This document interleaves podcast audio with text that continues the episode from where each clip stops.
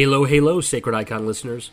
We used to do ads for other people, but I decided, why don't we do one for ourselves? Whether you're here listening to us for the first time or you've heard every episode, I'd like to briefly tell you what we're about and how you can support us.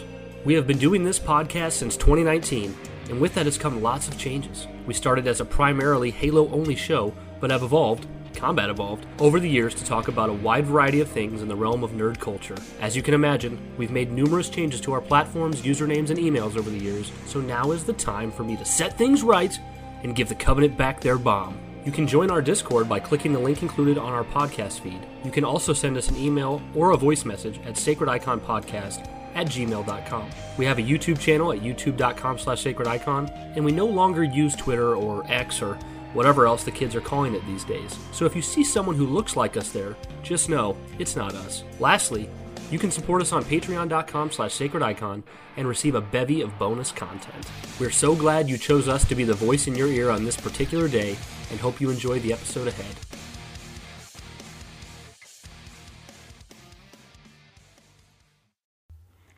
Halo, halo, ladies and gentlemen, and welcome back to another episode where the Sacred Boys unite and come together to talk about that one game, that one series that we all hold very near and dear to our hearts.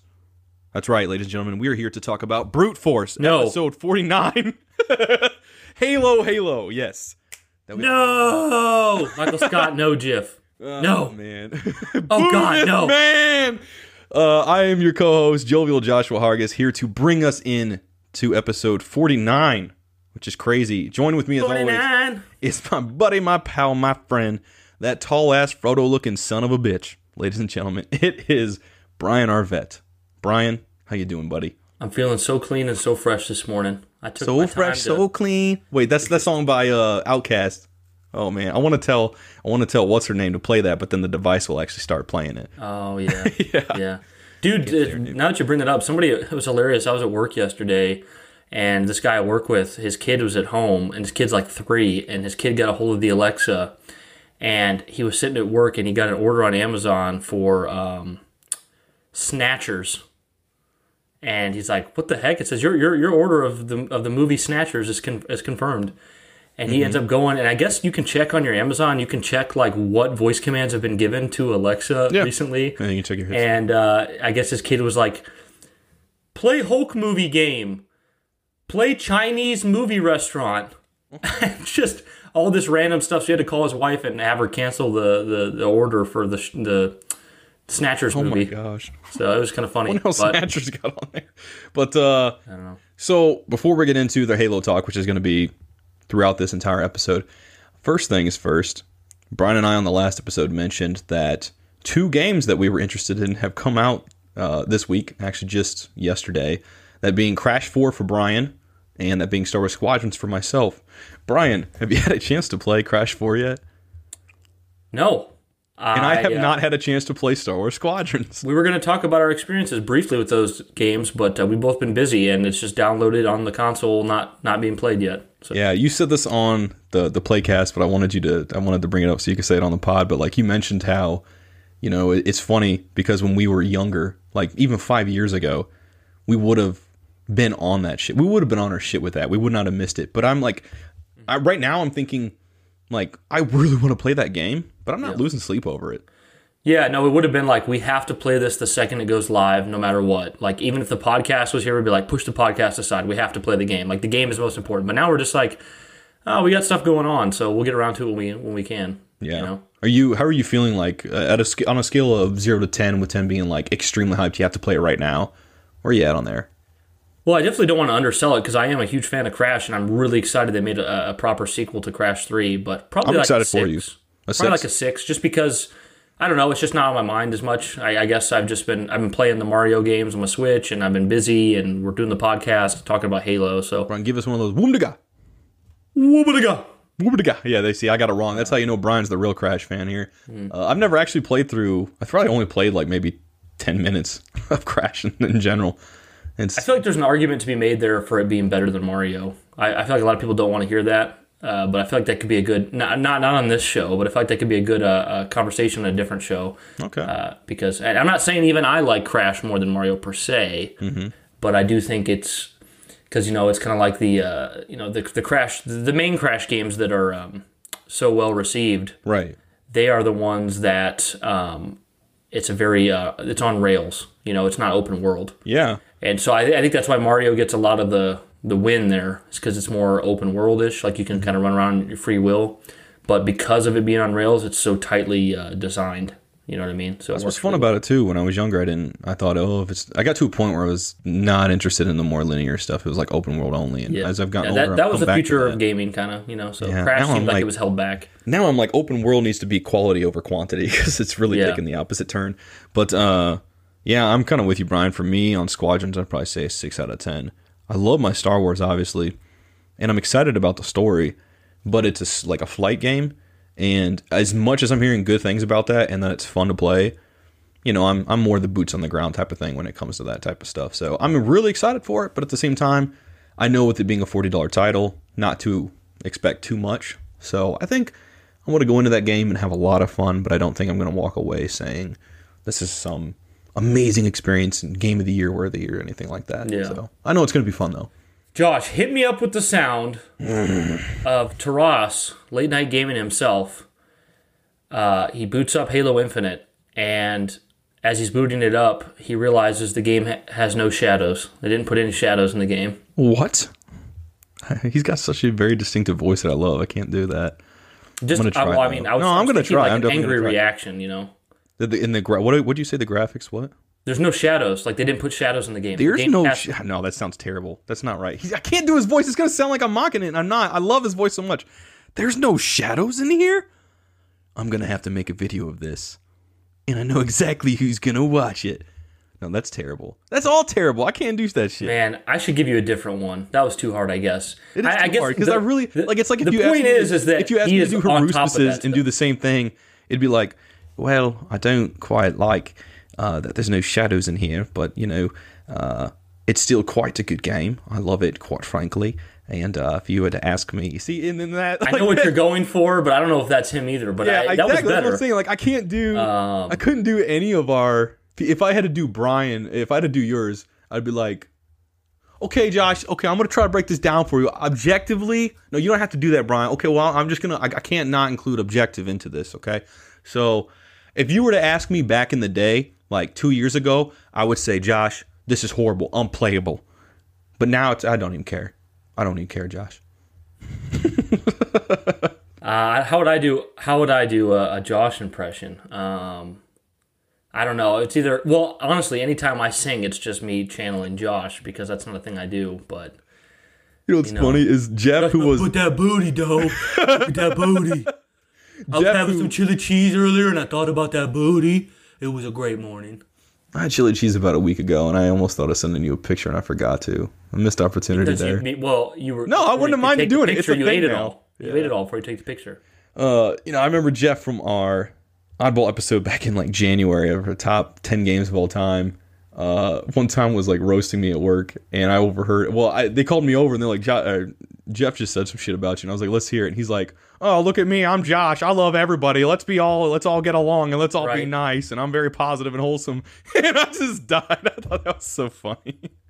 Josh, let's mix it up since we didn't get an appropriate hit me up with the sounder. Tell me to hit me up. Tell me to hit hit you up with the sound. Oh yeah, all right. I'll, I'll do my best. hit me up with the sound. Wait, I gotta do it in Brian voice. Brian, hit me up with the sound of Sergeant Johnson and drive through at Burger King, and he gets his burger with mayonnaise on it. Gets the order wrong. Son, did you put some mayonnaise on my burger? I asked you for a double patty, no corn cob, and you gave me this white shit. I'm gonna need you to take this patty to the back with my boy here, Master Guns, and give me some sour cream. See, it's hard. It's so It's hard. I hate it. I feel like in the beginning I, I I hit you up with them a few times and you really nailed it just randomly, and we haven't been able to recapture it. And now I can't. We'll get it at like- some point. There'll be something. The, the best one I ever had was the one with the rookie you know, talking to Buck or whatever. And I was like, Oh. Or no, it was Buck talking to the rookie. And I was like, you I die in don't a book. even care. Yeah. Yeah, you die in a book. All right, moving on, Oh, Man. Josh. What do you got? Yeah, for us? we got some. We got a, a little bit of cool news, guys. We got a new development update that just came out a couple days ago. There is a lot of stuff in there. We're not going to really cover it all because that we'd be here all day, um, and you guys probably don't want to listen to us quote everything from that. So be sure and check that out if you haven't. Well, before already. you go into that, Josh, the main topic today is going to be, uh, as you guys have heard, but not all of you have watched because we've seen the numbers, is that Josh and I have been doing our playcast series on YouTube where we play through the entirety of Halo Combat Evolved and just talk while we play and just kind of voice our, our thoughts on the game. So now that we've completed the playcast, this episode is going to be this this episode of the podcast is going to be primarily um, just talking about our thoughts on Halo Combat Evolved, reflecting on the game as a whole. Uh, we played the whole game in original graphics uh, just to give us that more classic feel. So we're just gonna t- we're gonna go we're just gonna talk about Halo Combat Evolved as the main topic today and just kind of how we feel about it. But before that, Josh is gonna take us through some of this new information quickly. Absolutely, guys. Uh, a couple things I just pulled from that. Just three things, so I wanted to mention this. I wanted to pick Brian's brain about it too. One of the things they talked about, they said with Halo 3 ODST out now and Season 3 in full swing, players are loving all the new Halo 3 content and pretty much unanimously want more of it. Players have been vocal about wanting more vehicle skins like what CE received along with additional weapon skins. We've seen this uh, as a hot topic across the community since the release. Do you think there's potential for more Halo 3 content down the road? And our design director Max said, short answer is yes. We're looking where and when we can deliver in the categories we already have delivered for skins. And that we were, I'm sorry, then where can we introduce new categories of customization, meaning what sort can we add behind what we have already done? There are some additional areas we are exploring, so investigations are definitely underway, and we're coming to it with a lot of ideas, including looking at unreleased content. So, I don't, I don't know. Like, I, I didn't, I couldn't glean from that if they mean unreleased as in like stuff that just hasn't been ported over to MCC, or does that mean like stuff that was just Bungie didn't even get to put into their?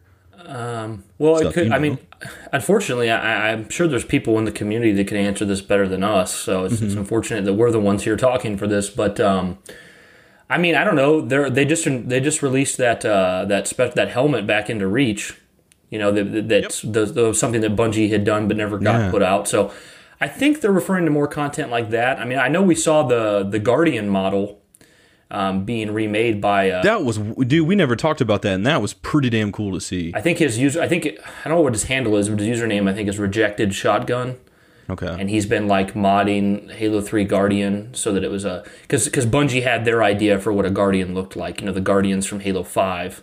And they looked quite a bit different. They were a lot more simplistic, but then again, they also looked more in tune with what you'd expect from a Bungie Forerunner design. Mhm. Um, so, yeah, I, I feel like they're gonna. I mean, my general opinion on MCC now that it's become this ongoing live service is they're gonna milk it for all it's worth, and that sounds bad in like bad context, but no, I think it's a good thing. I think they're going to get all the juice they can get out of all these games and all these engines. They're going to put in skins, they're going to put in new armor variants or whatever they can possibly do. So I- I'm all here for it. Yeah, absolutely. Um, Brian already mentioned it, so we'll skim past this a little bit. But they asked if there's anything regarding season four content that they wanted to talk more about. Max said um, players can expect to see a few long lost pieces return to Halo Reach when season four comes online. And I think this is the one Brian just mentioned, but the GRD helmet Yep. is the one that most people have requested. There are other pieces like another helmet, an additional chest piece that they're able. They said they were able to basically unearth, finish, and polish up to get in for a future update in seasons. We really think players are going to enjoy these future pieces. In addition, we are bringing armor effects back for elites, along with new combinations for chest pieces paired with the prosthetic arm. We're looking at content in terms of how we can expand the surface area of what is possible. We're looking at uh, unfinished things, making new content, and bringing in things that have not been made, uh, have not made their way into MCC, but uh, have existed before. And they showed off another piece like of armor and stuff like that. So, uh, prosthetic arm, refresh my memory. What is was that a thing? Well, it's just it's Kat's arm, I believe. From okay, okay, that's what I figured. But I was trying to think, was there more to that? But I, I think I you know I'd be willing to have someone convince me otherwise. But I, I think the truth is the the time period we're in right now, the timeline we're in right now, where we have this giant package in MCC with all these games and all these updates consistently. I think the only way we get here is by going through what we went through in 2014. I, I don't think there's any other. I don't think there's any other path that leads to this, um, because if they had understood what they needed to do to make that game come out perfectly in 2014, they wouldn't have done it. It wouldn't have been worth the time and investment. Now that now that they they released that product into the wild, you know, and it was it was broken as all get out and just not not polished, not finished. Um, they had two options. They could just leave it there to die and, and and leave it as a horrible mark on the Halo franchise, or they could continue to build and iterate on it and fix it. And they they chose the the the latter, and I'm glad they did.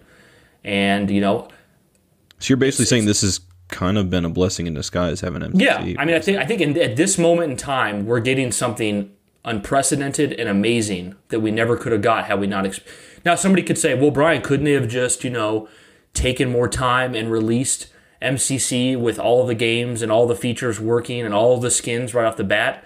Well, I mean, is it humanly possible? Yes, but what kind of investment and development time would that have taken? Like, I, don't think it ever would have happened. I mean, it's clear. It's clear by how long it took for MCC to be fixed that they were not expecting to put this much time into it. It was not built to be this live service game. Like they have a team on MCC now.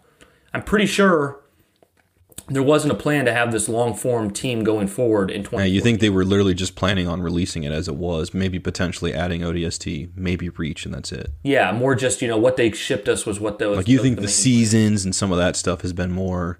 all after the fact. They, they took a bad thing and said, "How can we do something good with this?" So yeah, I think we should all be, you know, very happy and content with MCC It's tough now because I feel like the, what you said is definitely food for thought, Brian. I mean, that's something to consider. I just go back to 2014, and I think if future Josh was able to go back and talk to that Josh and say 2020, doesn't matter. I wouldn't be. I wouldn't want to hear. No, it.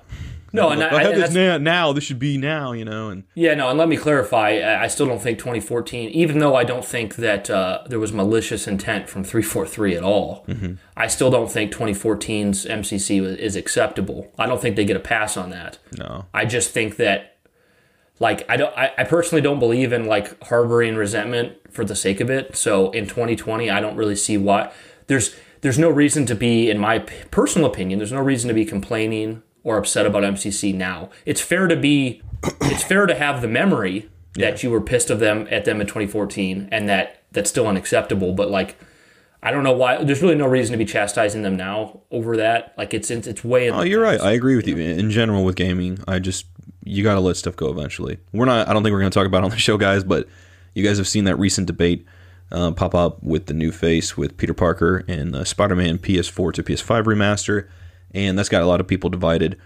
And regardless of how you feel about it, I think eventually it's going to become the kind of thing where like. At least, even if it takes years, you're going to be able to just let it go and not hold Insomniac. Especially if there's a Spider-Man 2 that uses that face from the get-go. well, I'm sure Miles Morales will have him in there.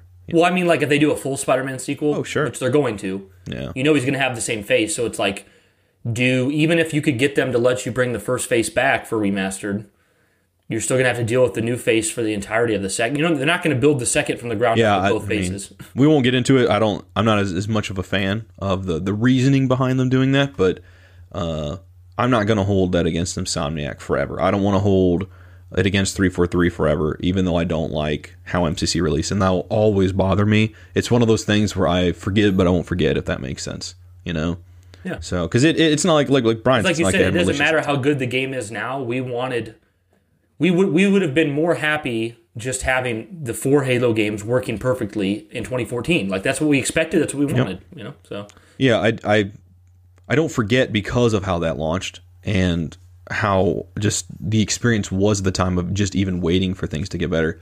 But i forgive them because of knowing uh, now what happened and and just seeing how much care they put into it. They didn't have to go back. They could have just washed their hands clean of it and said we are really sorry. Moving forward we're going to do this stuff to right those wrongs. But no they said we're going to do this too. That's pretty damn cool. The last thing i have to talk about with it um, that I wanted to bring up. Brian and I, uh, I don't know if you guys have noticed 49 episodes uh, in, but we're not the biggest Thorge. Uh, wow, I said just Thorge. There is a reason why I'm bringing that up. Forge. We're not a big. Uh, we're not. We're not really Forge guys, but we know some of you in the community are. Know a lot of people who love that stuff. Something they mentioned was uh, that Halo 4's Forge was going to be getting a sort of Thorge treatment. I've never heard of this. I'm sure a lot of you guys have. But uh, he said when Halo 4 launches on PC, it's going to come with a number of improvements and updates to Forge. Players will get to enjoy these improvements on PC as well as on Xbox. First, they're going to bring the toggle rotation axis feature. It's going to give forgers more control, manipulating objects, all this type of new stuff. More importantly, though, um, he said they're going to be adding a number of objects to the canvas maps. Some are pulled from other multiplayer maps, while others are pulled from campaign or Spartan Ops, which there's more to this. Again, if you guys want to check it out, go check that out. But I just thought that was interesting. Like, pulling some shit from campaign and Spartan Ops. I mean, It's kinda wasn't- crazy. It, it is pretty cool. And in Spartan Ops was wasn't it using recycled campaign stuff? Yeah, there there was. Were there new um, elements? There, yeah, I don't know if you recall, but like there was uh there was at least one, if not several, uh new new areas for Spartan Ops, like actual original. Mm-hmm. Yeah, I can't Most of it was. played- when I played Spartan Ops guys for the first and only time I've done it.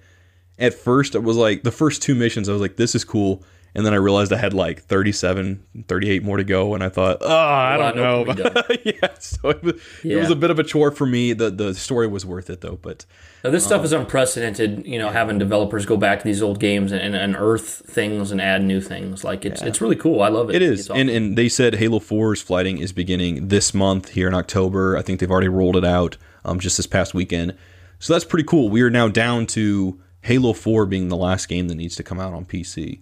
You know, like that's pretty damn cool. And when did Reach? Was it was December fifteenth, I think. Isn't that freaking insane?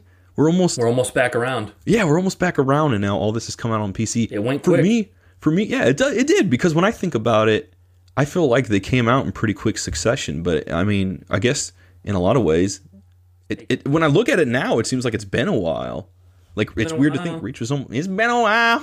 It's, it's weird to think it's been a year since Reach. Uh, Well, I can't remember. I could easily look it up, but I'm guessing there was a, a, a pretty decent stopgap from when coronavirus started to, you know, like they. I'm guessing there wasn't. seemed like uh, they didn't let it slow them down though, which is weird. Here we are. Yeah, Yeah, get Halo Four know. in less than a year.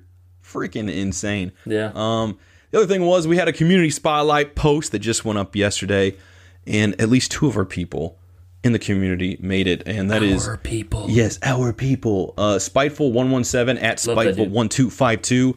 Great guy in the community. Uh, you want to check him out. Again, that's at Spiteful one two five two. He made it in there. Um, Natasha at Ayla Nahimina. I might be mispronouncing that. I'm so sorry if I am. Very supportive people of Sacred Icon Yes, Halo. very Love supportive. And if any of you guys made made it in there and I didn't, we didn't mention it. Totally sorry. It's very easy for us to get confused between all the different usernames and stuff like that. Let us know. We'll mention the next one. Absolutely, just like Brian said. But congratulations, guys! That's so freaking cool. I hope one day we make it in there. But I'm so happy to see people in our community in there. Oh man, Josh, I didn't. I didn't tell you something. Um, I don't even know. I'll have to. I'll have to think on this. I, I got something really cool to tell you, but I'm not sure if I should say it on the podcast. It's it's it's it's uh it's a little sizzle for the listeners though. Ooh, a little sizzle. Okay, tell me. Uh, we- tell- you Uh, can we tell got me off we the air. got we got something cool though. Even though we haven't been mentioned in the spotlight, we did get something cool that I I don't know why I didn't share with you immediately. I just heard about it last night. Oh shit. Uh, it's not that big, but okay. All right. Well, you can tell me after the show, and then we can Yeah. always save it for the next episode. yeah, may, maybe maybe we'll talk about it. Maybe, we won't. I don't know. Okay. So All right, but that's cool. Yeah, and congratulations, guys. I love the community spotlight. It's such a neat feature. Uh, last thing before we move into our main topic at hand, just yesterday, Taco Bell put out a new commercial just dope. uh, advertising their Series X giveaway stuff. But there's a particular voice in there uh, that we're gonna play that you guys might want to hear. So this is pretty cool. Ever since I took a sip of my drink from Taco Bell and won the all new Xbox Series X, unimaginable power is at my fingertips. It might be too much for some. But it turns out I was made for this. Calvin, why do you keep talking like that? Like what? Get a medium or large drink from Taco Bell, and you too can enter for a chance to win the all new Xbox Series X.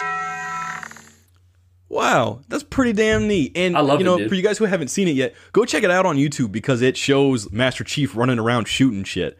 Well, it's actually just a, a random gamer putting like It putting is. himself in the know, boots of Master Chief. It's you know, it's it's Steve Downs talking like it's Yeah. Master Chief, but but at the end, you know, the guy voice that's just they're kind of alluding to the guy, the gamer is, is trying to make his own Steve Downs voice. Yeah. you know, pretty damn it's a really cool, cool thing. Brian, uh, I, we're gonna. I don't mean to be a downer here, but I'm just gonna say it. How much cooler would this have been had Halo Infinite been coming out next month? what did I think? Here, I was just about to say when I when I saw that, I thought to myself, I had Josh in my head. I heard Josh going, it's everything but the game. You know, like that's what he said. What you said last podcast, and it's so true. Is like we're getting the marketing, we're getting Monster Can, Snapchat, action figures, leg Mega Construx sets. Like it's all there, but there's no game. And you know what? What really, what really hurts hurts me. Like it obviously sucks that the game's not coming, but if I knew like, oh, but it's coming February 17th, I can wait. It's cool. This is awesome but we have no prospects when that game's coming. They have told us nothing, and I'm not I'm not faulting them for that. But man, would it be easier to swallow if we knew when the game was coming? You know, there's just no we have no idea. I think that is the hardest pill to swallow with this entire ordeal now is not even knowing when in 2021 it's going to be coming out. You don't know if it's early, if it's mid, if it's late. Yep. Uh, and, and all this marketing makes it feel okay. I'm just going to say what I think a lot of people have said I'm just gonna say it out loud because I think sometimes that helps to you know cope with these things. Is like all the marketing and the commercials and stuff. It almost makes you feel like three four three is gonna go. Got you guys. It's coming soon. Well, you it's gonna be here because like all the marketing, it's building up this this idea that oh well, there's no way they would they would put out marketing without the game coming out soon. It's probably coming out soon, right? But realistically, these marketing deals were already made and there's no way to reverse them, you know. So it's I, was gonna bring I mean, for all we know it's coming out a year from now. It's just hard. Yeah, I was gonna say, you know, when I see all this shit, I'm thinking, why did they not just pull all this stuff, all the figures and everything, and just wait? Can't. But you can't, and it sucks. It's I would have really, never understood really that as a kid. As a kid, I would have been like, "This is bull. This is bullcrap." You know what I would have said as a kid? I would have said, pull all the guys off of the Mega Construx and the Taco Bell ads and put them on the game. That's what I would have said. You know, the only experience I've ever had that's similar to this was back when Batman Returns came out. And a little behind the scenes info in the very early rough drafts, they were going to have Robin in it. When the toy line was coming out, you know, uh, they get that stuff going so early. That when the toy line came out, they actually had a Robin figure that was part of the toy line. And I remember having him. And I remember thinking, where is he in the movie? And I would. Who's the actor? Gonna uh, the actor originally was going to be one of the Wayans brothers. I forget his name. That was originally who was going to be. And being Chris O'Donnell later. Yeah, later on. But um, I remember going back in the movie and watching it and trying to think like convince myself as a kid that like Robin's in there. I just gotta find him. He's the he's on the figure packaging. He's in the game or he's in the movie. I just gotta find him.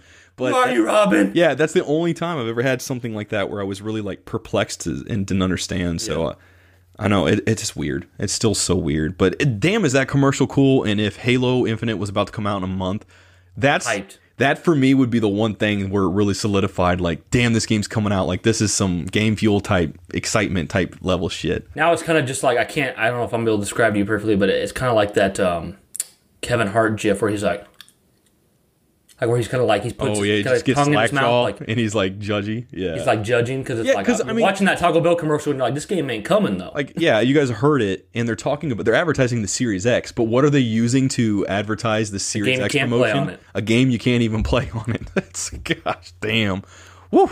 But Man. we're not uh, saying all this. We're not blaming three four three guys. You know, we're no, in the year of. It the, just happened, and you know what? They delayed it for a reason, and I respect them for being able to make that call. That is the tough thing that had to be. We ended up finding out after the fact that they considered splitting the game up so the multiplayer didn't come out day one, and if that had happened, we would be far far more angry than we are. We're not even angry about the delay. We're just you know disappointed.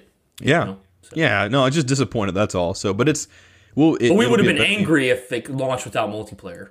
Yes especially they, Josh, but me too. Yeah, no, absolutely. But that's that's pretty much it. That's pretty damn cool, though. Uh, I wonder what else we might see now because I didn't see that coming. I figures I, I expect now. We know the Shadows of Reach is coming, but damn.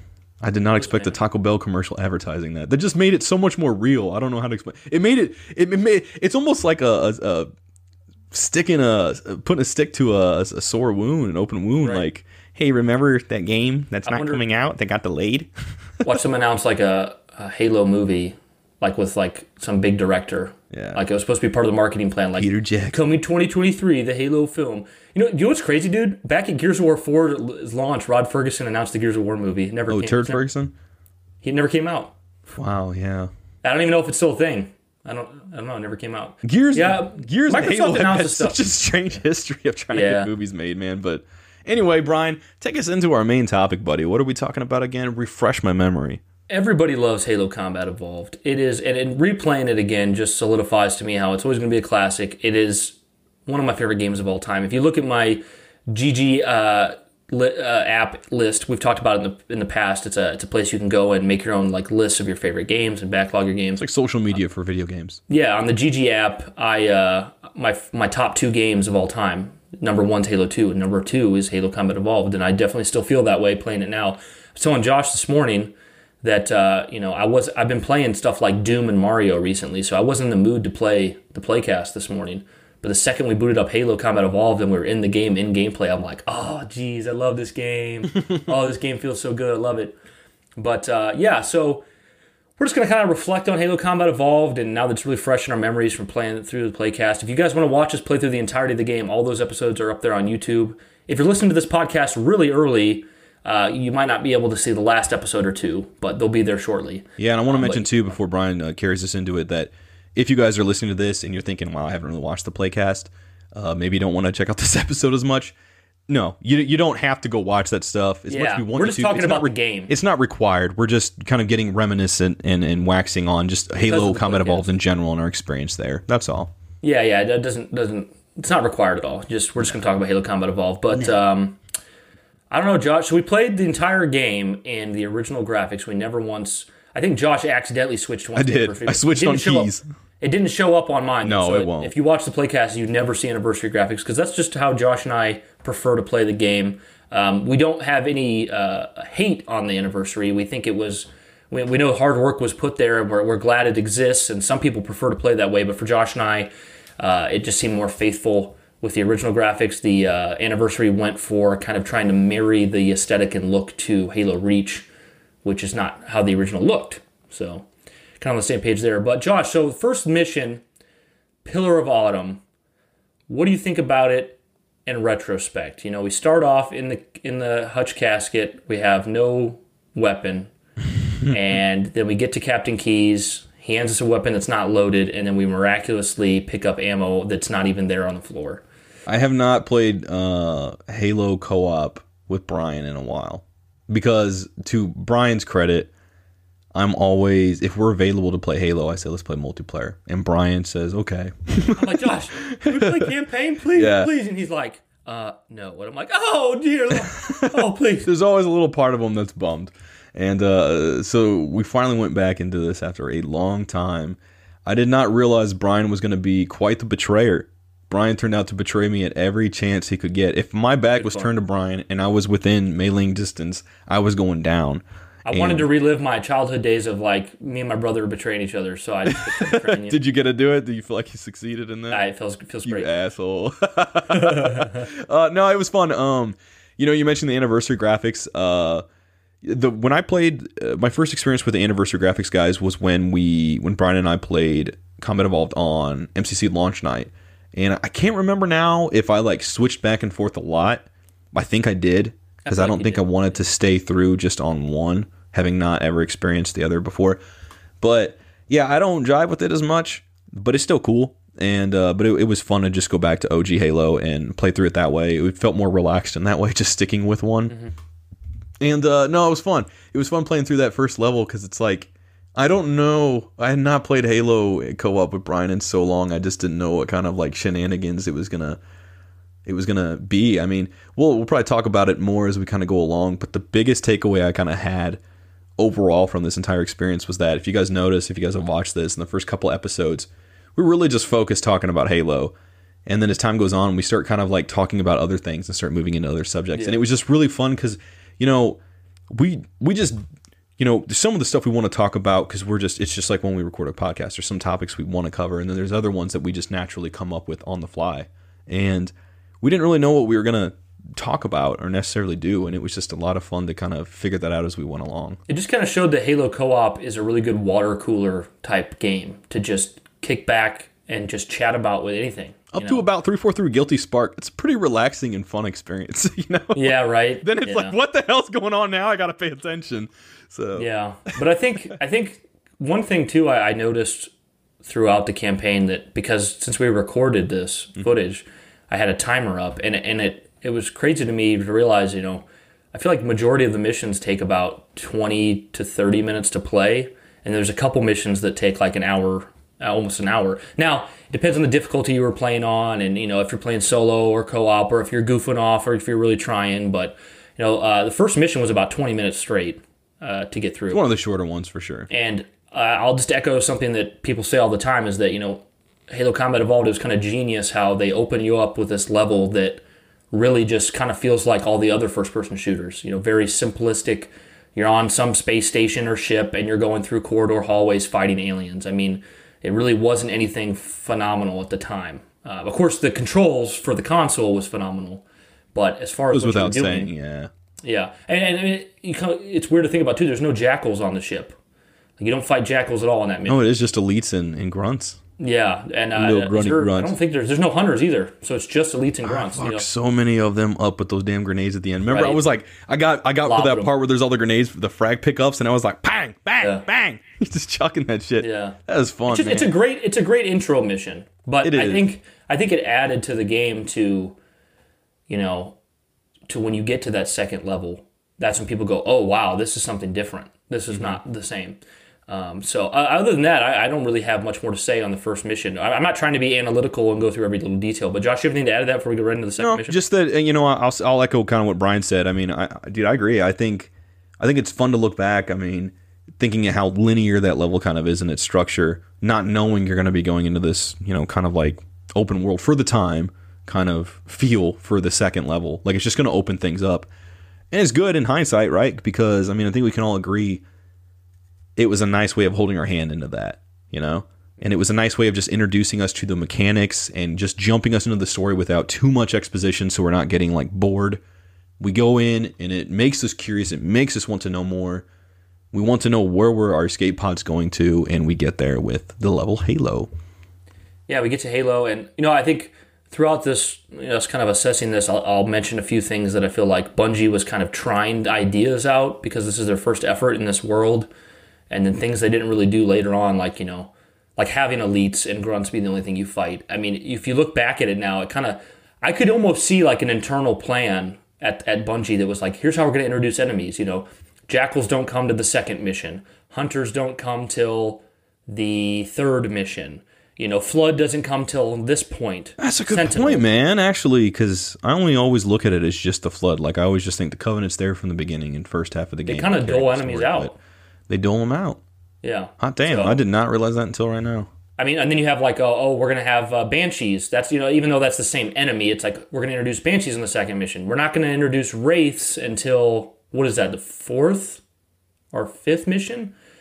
Uh, I don't think. I think it's assault, Mm-hmm. Something like assault in the control room. Yeah, it's a first I think it is. wraith. Yeah. I So they're really doling out enemies. You know, I know that in some regards that happens in the other Halo games, but I feel like it's very much more purposefully done in Halo. Well, and this was the first one too, so all the more it Yeah. sets the tone. I mean, Makes sense. yeah. Uh, but yeah, so first thing I think about when I get on the the mission Halo, the second mission is, you know, we always talk about how open it was, and on one hand, I love that even today it still feels open to me. I still get that feeling, even though we know that if we could like go overhead and look down at the map, what you really have here is a straightforward path to an area, and then a straightforward path to another area, and then a little tiny hub that's got three places you can go and, and find Marines. I mean, it's very straightforward, really. There, there's not much um, open there, but it just feels so open. And like when me and Josh started that mission on the playcast, we ran over to the waterfall because there's this waterfall with rocks that is way off in the distance that there's no purpose to be there, but you can go there. And that was just so interesting for, for that time. that's our that's our Waterfang Gorge now. That's our that's the that's the pre Waterfang Gorge Yeah, the build up. You know, Brian, how Taraz, like in some of his videos, has talked about how he has like the memories of Halo stuff, where he's got like not just memories on certain maps, but in specific areas. Mm-hmm. When there's that part after you cross the sort of bridge in the beginning, there's the banshees that come overhead. You move through the trees, you fight the Covenant there. Up ahead, there's that little like wedge, and you kind of drop down yeah. that takes you into that area where there's the forerunner structure. Right before you drop down i have so many i don't know why i have this dis- like so many distinct memories of just thinking there. Like i guess for me that's the moment where i'm like this campaign is really kicking in because as mm. soon as you go into that structure that's where the game it does feel open when you land but then that's where it's like really spacious. You see this big structure you fight off this Warthog covenant in different waves off. the warthog and then you go down and you actually hear this is not a i always forget natural that form. This cave is not a natural the formation. cave is not a natural formation, yeah. and then everything the rest of the game just takes off. I don't know. It's something about that area that I've just always loved. That's so weird. Yeah, I don't know. It's weird how the game continues to.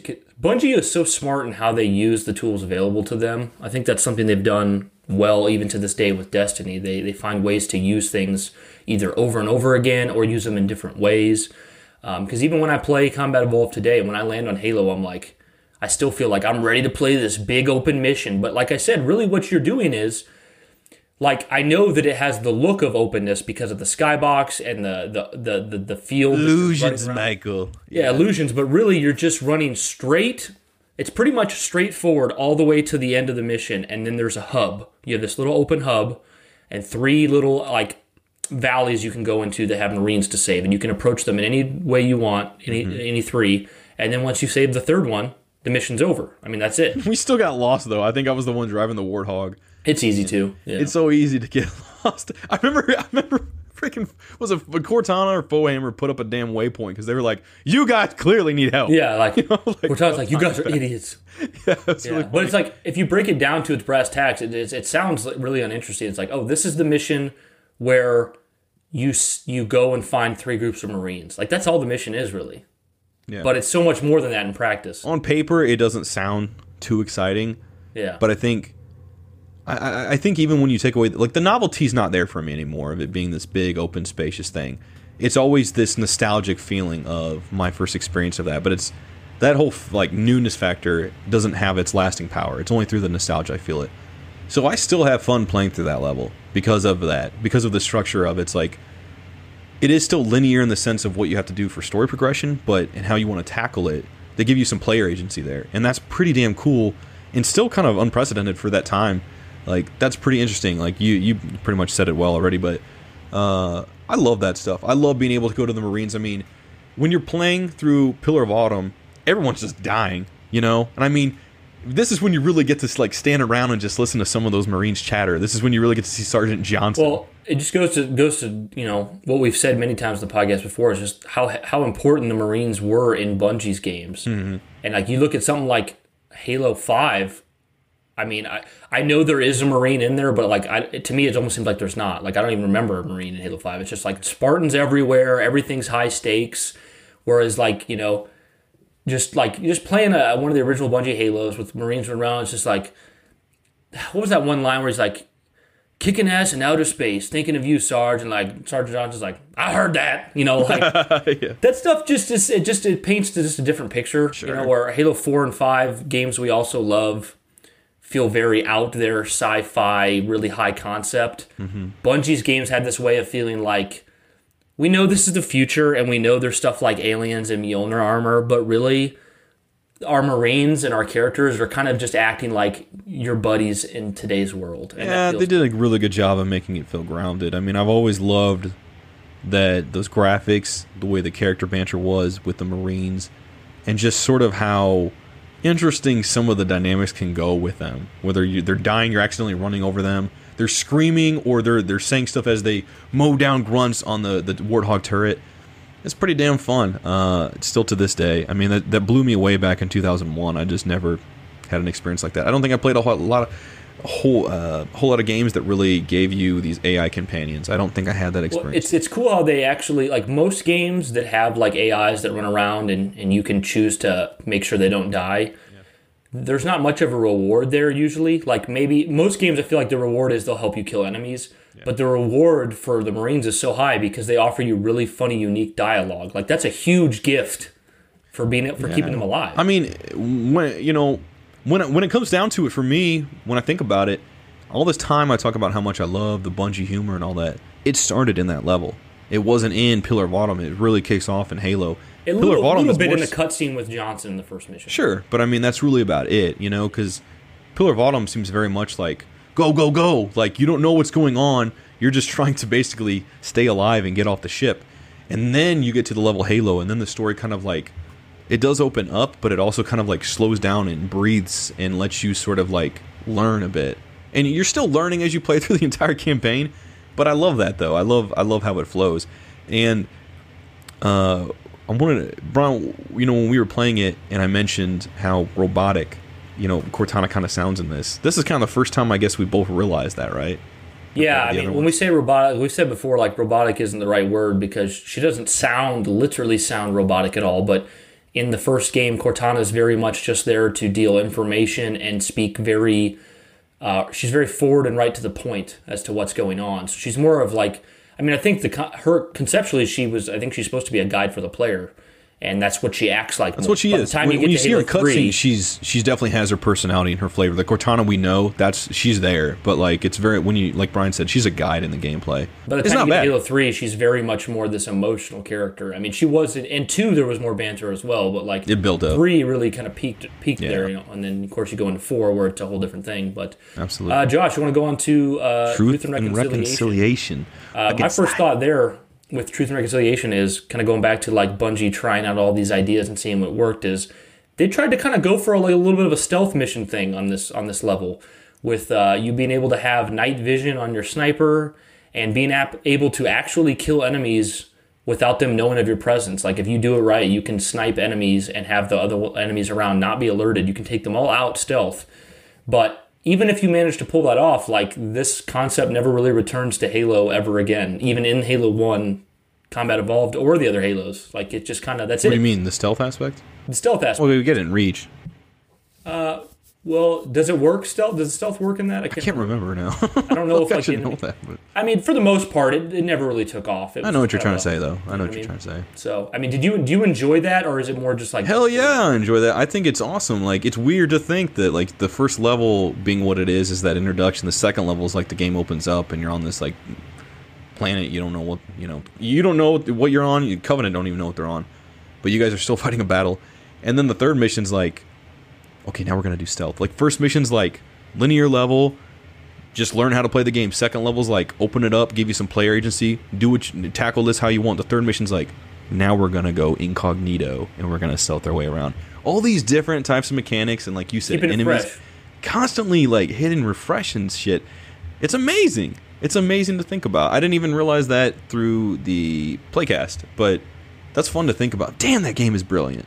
Yeah, I feel like I feel like it, you know you, you're playing through that mission and it feels feels like you pretty much know how that mission's going to go. You're you're going you're in the dark and you're going from one area to the next, killing Covenant, and then suddenly, wait a minute, they introduce hunters for the first time. You take those out, and then you get to board the ship. And I feel like in 2001, obviously I played the game for the first time in 2005 is when I played Halo One for the first time, which is crazy to think about. um, but when I played it, I was still kind of in awe that you were able to in. I'm, I'm putting up quotations because it's not technically true, but you in kind of in gameplay, you get to you get to board a Covenant ship. Like you get to go underneath the thing that summons you up the ship, and then once you get there, it goes to a cutscene, and you watch Chief go up. And then the next part of the mission is you're fighting in the ship, and there's these now now there- there's another thing we talked about them introducing new enemies, you know, and then introducing new vehicles and stuff that, that well they introduced um, invisible elites with energy swords. We had some trouble with those boys, didn't we? I think everybody did. I mean, and that's just kind of like this once again introducing new concepts over and over again. Was interesting Whoa, too because you see the wraiths on this level when you're in the ship, but you you can't don't do anything with yeah, them. But it's like exactly. you know, every time I play through it, I almost forget they're there because they're not usable. I'm not thinking about the environment as much, but they're there. You know, it's just we don't really get to see them in action until later on. That's so damn cool. I mean, just the way, like you said, you funnel through the mission and there's this whole stealth aspect. They give you so much ammo. I mean, we noticed that. We mentioned that. So much ammo in that sniper rifle, and You can just have fun with it. kudos to Bungie for doing that because they realized like if we want you to do the stealth stuff, it's not really going to work if you're only given the typical amount of ammo. Yeah. It's going to take it's going to make it it's going to make that fun factor wear off very quickly. So they gave us a shit ton of sniper ammo which you can almost use at least until you get up into the ship, you know, if not maybe a little into it depending on how well you play.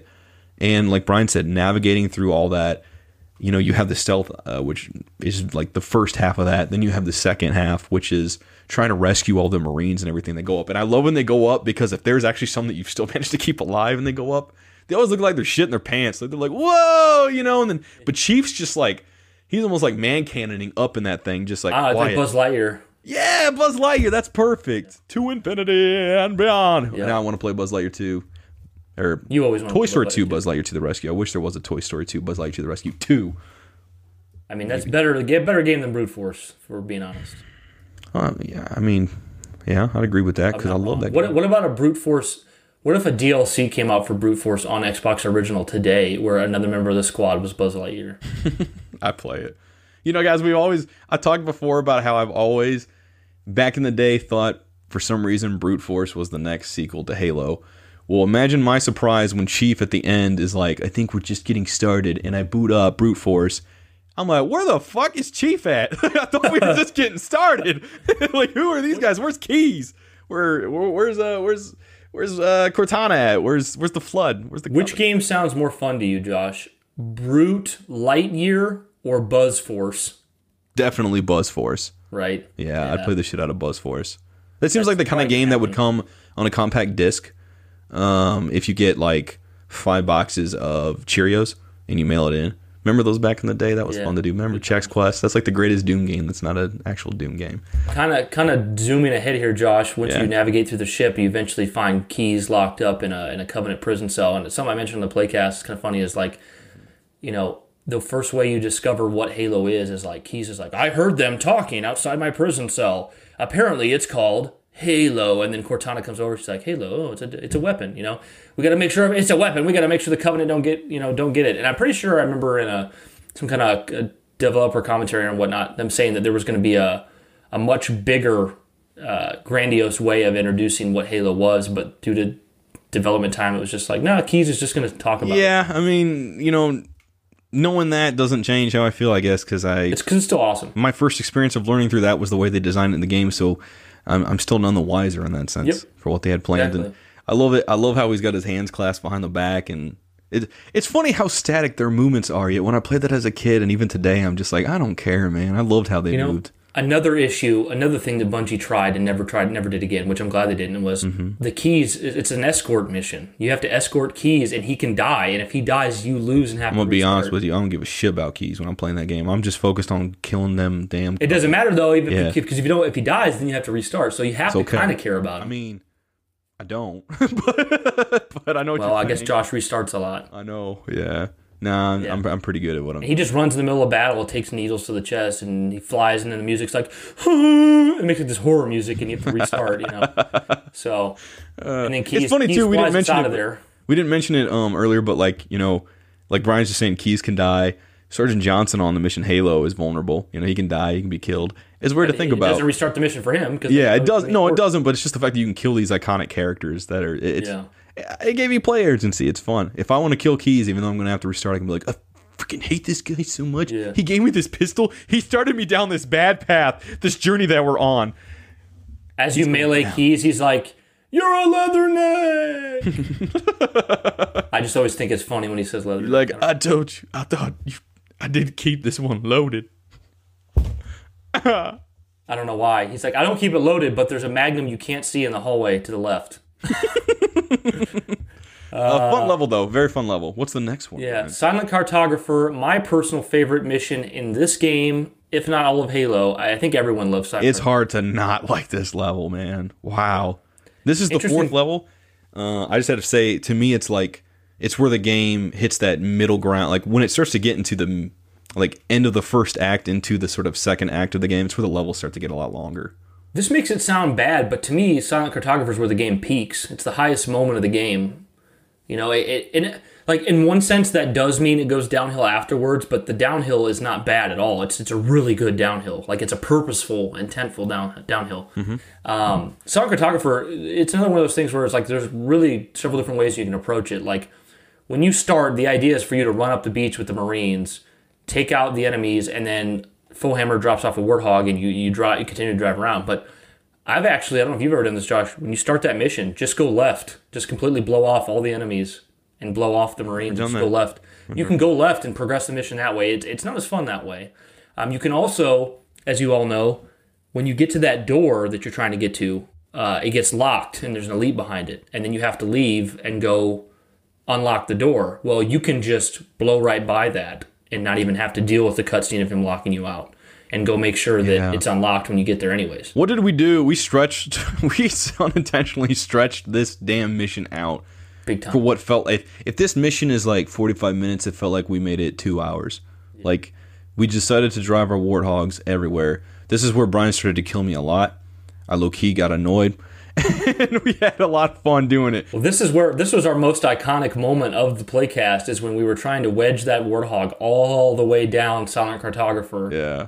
and we ended up getting it, you know, super far down. And I was just I was goofy and I was laughing hysterically, and Josh was making the jittering sound because as Master Chief's caught in the door, he's shaking around, and Josh is making a sound, and I can't hardly breathe. I'm laughing so hard. Chase, yeah. There's a particular moment where we literally fit it down that one door that's got the winding path, and I try to hop on the warthog right before then, and it hops me on the the driver, or I'm sorry, the the gunner seat, and Brian's like, no, no, no, try to hop in the driver, and I'm trying to hop in it, and I jump. And as I, right as I get in, it starts to like slack over, and I drive. I just drive straight, and the damn thing tilts the whole way, and I'm like Tony Hawk grinding my way around this. It was bend. amazing. Brian is losing it. I'm losing Just it. like holy shit, Yeah. this is hilarious. it was so Uh. funny, and we never could. I don't think we got it past that door down there at the end. But boy, we tried. But our Spartans got the shivers and shakes because of it. It was so much fun. it was a whole lot of fun playing that game or No, playing that like level. the- I mean, to kind of break it down again, like you just break it down. simple, You get way down there and you basically just hit a switch and then you got to make your way back up. And it's kind of confusing, very easy to get lost.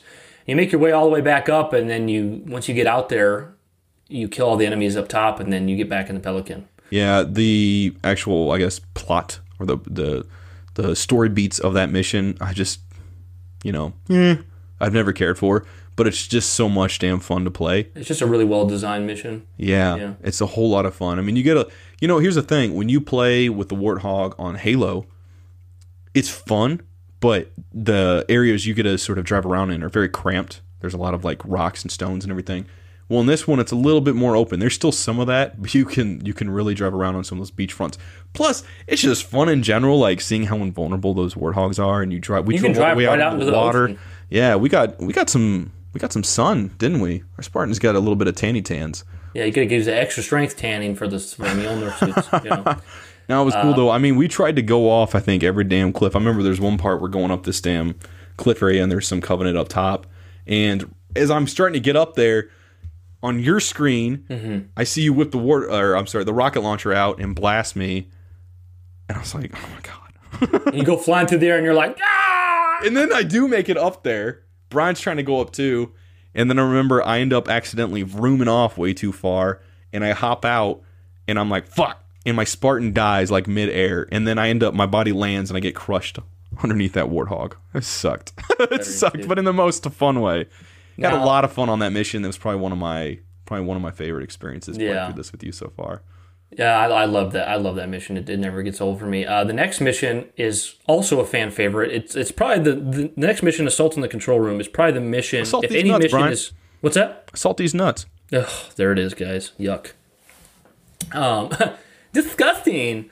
Um, if there's any mission that gets that gets mentioned, uh, that gives like Silent Cartographer a run for its money, it's Assault in the Control Room. People really love this mission. I think it's worthy of that praise. Though I will say, replaying it now, it's it's that's the first mission in the game where I experienced some frustration with the level design because there is so much repeating the same rooms and same hallways. I mean, it's it's insane how much they do it there. Uh, I don't feel those effects until two betrayals, but you're right. It really starts right there. Well, the thing that's what makes it worse when we get to two betrayals is not You've only already you re- experienced it, yeah. You've experienced the repetition. now you're you're right. repeating it again in, in another mission that's the same level. It's just crazy. But I mean, the, the things that really stick out to me in Assault in the Control Room are the big, open, snowy environments with the vehicles. Your, your first introduction to the Wraith, which you Mm-hmm. cannot hijack and you can't use, which is crazy. You know, ghosts are in that mission, and the ghosts don't have like the the propelling feature that later games have. uh, vehicle, Boy, the tank the- shows up. the the sensitivity is so well, so sensitive on those vehicles that they don't even need to have the boost because if they just tap into you, you're going Yeah. down. Know, the Scorpion tank shows up in this mission for the first time, and you, you can have you can shoot and you can shoot both the missiles and the the gun. You know, which later games they had they're separate. Um, and uh, yeah, it's just all the big open outside areas are really fun. Um, Assault in the Control Room eventually gets to where you kind of come outside and you're on that like almost like bridge. It's like a land bridge. It's Yeah. not like you know, and and there's It that. reminds me of that's where I feel like they got they borrowed the Narrows map from. whoever was, I think Chris Carney and everyone was like, when they're trying to make this new map, they're like, they took a look at that and took inspiration from it. Because it literally has that bridge, the type of bridge with the stairs that go down. You can shoot the glass and shit. Oh, you're thinking. I kind of skipped past that. I was thinking of okay, yeah. So there's there are those outside bridge areas, but I'm talking about once you're getting close to the end of the mission, Mm-hmm. and there's that like snowy bridge that has that elite trying to get in the banshee, and you got to beat him to it. Oh, yes, yes. Which I, I kept dying, and eventually we beat, I beat him to it. I got the banshee, and then you're kind of in this big area, which I'm sure most of you probably already know this, but like the final mission of Halo Three, it's the same design area as this this area I'm talking about. There, there's like the big, like you know, in Halo Three, there's that you know you're going up that kind of tower, and Sergeant Johnson is shooting with the Spartan laser Yeah. at enemies. It's that same kind of structure in this mission, and you go up oh, to the top of that. I was thinking of the to this- Warthog run. I was like, that's not right. No, no, no. but yeah, I know what you're saying. And then you get to the top of that structure and you open those huge doors and there's like a ton of enemies in there. Ton of enemies in those huge doors. And you walk through all those and you eventually get to our first control room that you ever see in a Halo game. It's yeah, I think we had It's a kind of gigantic. a weird, weird early moment of nostalgia coming off the Infinite trailer. Just thinking about Yeah, how much exactly. that moment is going to be ingrained with us because that's where it starts, and now we're we're going to eventually see that and have that This is kind of where experience. kind of where Josh says like, and I think I felt the same way as a kid. Josh said it though is you put Cortana into the console and she's like big Cortana and she's like, oh no, he doesn't know what's there. Run! You gotta go! Run! Get out of here! And Chief's like, what? What the? Oh, okay, shit! And he runs. and like Josh said, like he kind of thought maybe Cortana was evil then or going bad, but really she's just like she's just big and freaky looking, and she's she's telling Chief to hurry. Um, so I, ultimately, Josh, for Assault in the Control Room, do you think this this deserves to be known as one of the best missions in Halo? Yeah, I was gonna say. I mean, as an adult, I understand what she's saying, uh, but young me was so confused. I was like, "Why is she getting so angry?" I was like, "Calm down, calm down, Cortana." Calm like, down, baby. Yeah, I was like, "Why are you getting so fired up?" Expl- hang on, honey. Just explain to me what's going on. You know, like it's it's fun though. It's it's fun because it's where this is the mission where it starts to take a slightly darker tone, a shift in the game's tone. Yep. Because I mean, it's really in a lot of ways like we're gonna get to three four three guilty spark in a minute, but like these are really the last two levels where you start to really get to do stuff with Marines. And this is the last time I remember having fun with Marines because when I get to three four three, it's just horror. you know, trying Tonal to keep them alive. yeah. But my favorite part of this playthrough, Brian, uh, for Assault on the Control Room, was early on when you had perched up high uh, was the Wraith that was shooting at us, and we were like, well, "Let's go try to jump up there." We've never tried to do it. Let's go do it. Oh, that and was we were fun. trying to jump up, and I think I managed to like, I managed to get up there, yeah, and managed to kill it and shit. Oh, that was a lot of fun. And then you took him out and you came running back with that rocket launcher on your shoulder, like mission complete. Where are you going, Josh? yeah, but then the next Shooting mission, this is Josh's favorite mission. Yes, yes. What mission is that, Ryan? Three four three Guilty Spark. Um, and once again, like kind of like to reference what I said earlier, talking about how long it takes to complete a level. Let's pretend that you have the difficulty. Let's say the difficulty is set to normal or something. You're, you're not going to die at all. Three four three Guilty Spark. It lands you in this outside swampy area that has virtually no enemies. I think you get to kill a couple grunts uh, in there. Virtually no enemies. Uh, there's some jackals too. And you, you kind of go to this structure and you enter the structure and you go down this huge elevator and there's there's some enemies, but there's not a whole lot of enemies. There's there's not much fighting that that happens all the way down till you get to the iconic Jenkins cutscene that we love so much. And uh, you know, Chief, icon ick cutscene. Blah. Ugh, the face that Josh just made is terrifying. You look like pir- the piranha plant from Mario. That's what Yep. it looks like. Damn, Yeah, that's that's awful. it's handsome. Um, but you get to that iconic cutscene that, that just totally sets this this tone and this moment of horror. Like Chief just got into a he just got into a door that he wasn't supposed to open. It was purposely locked, and he's he's watching his back and Bad boy got he's his hands caught in the cookie jar. yeah, he's seeing what happened to Jenkins. He's seeing what happened to, to Keyes and, and, and Sergeant Johnson. And he gets done watching that. And it's cool because, like, Josh mentioned this, and I, I mentioned on the Twitter too. Like, Josh talking about how, like, we get to experience exactly, like, it's new to us the same way it's new to Chief. We're watching this playback with Chief and trying to piece together what's happening. And uh, you come back, and then it's like the game set this tone for, like, oh shit, what's about to go down? I'm kind of scared. And then all these little flood spores burst out of the door and it's like oh shit and like you're starting to go, what the heck is this? We don't know what this is. What's going on? And then after you start taking them out, another door bursts open, and now you have like config like transfigured freaking uh, Heads Marines. with legs on them, pretty pretty much. Yeah, I mean, it's it's pretty damn cool how this story flows, and the reason I love it so much is because when you initially land on it, you're not thinking this is going to be weird. Nothing feels off at this point. You land, and you're like, "Oh, this is swampy." I'm thinking this is cool. You start to progress, and you're not really finding anything. Nothing's really happening, and it's quiet, and it's just got a is that why tone. you have swamp ass all the time, Josh? Is Always. You think swamps are cool? Only have swamp ass on three four three guilty spark because I'm sweating, sweating booties, just getting scared at this fl- You know, them flood yeah. are coming. So then you progress and you see some flood finally, and it's just these grunts. And it's like, okay, things feel a bit normal again for a moment. And then you progress more, and uh, then you start seeing blood on the walls. Then you start seeing like ammo just left around. And the, No. oh, the crazy marine, we completely skipped over that. Yeah, so Setting the tone big time. it builds up big time. And then, like Brian said, you get to this cutscene, and you as a player are synonymously experiencing this just like Chief is, you know? And like Brian said, well, at first, yeah, like Brian said, you discover the guy who's just going crazy. I think I killed him right away. you you shot him in the head. This he didn't even get a chance to talk. You just pow pow. He's gone. yeah, well, I said pow pow, but it was one shot. bang, bang. Brian, give me a bang, bang. Bang bang. Bang, bang. That was so unenthusiastic. It's horrible, guys. Tell Brian about that on Twitter, Brian's Bane. So, yeah, it was really cool, though, uh, because, again, you're getting to that. You're seeing this crazy guy, and you're like, dude, what the hell is going on here? Right?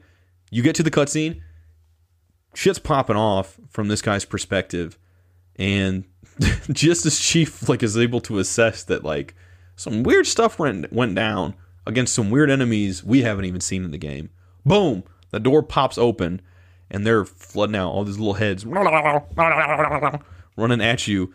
And uh, still That's to this day, uh, my Now was that the sound of flood spores, or was it the sound of your stomach when you haven't had chili cheese in more than uh, oh, that's hours? the sound of my stomach when I do have a lot of chili cheese and I get the Okay, bubble guts. Fair enough. Fair enough.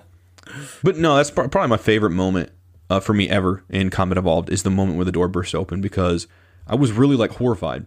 And Halo Combat Evolved had conditioned me to just expect this spacefaring romp mm-hmm. that kept expanding every level, kept doing something different. But I was conditioned to think this is like colorful and fun and not like dark or really like horrifying.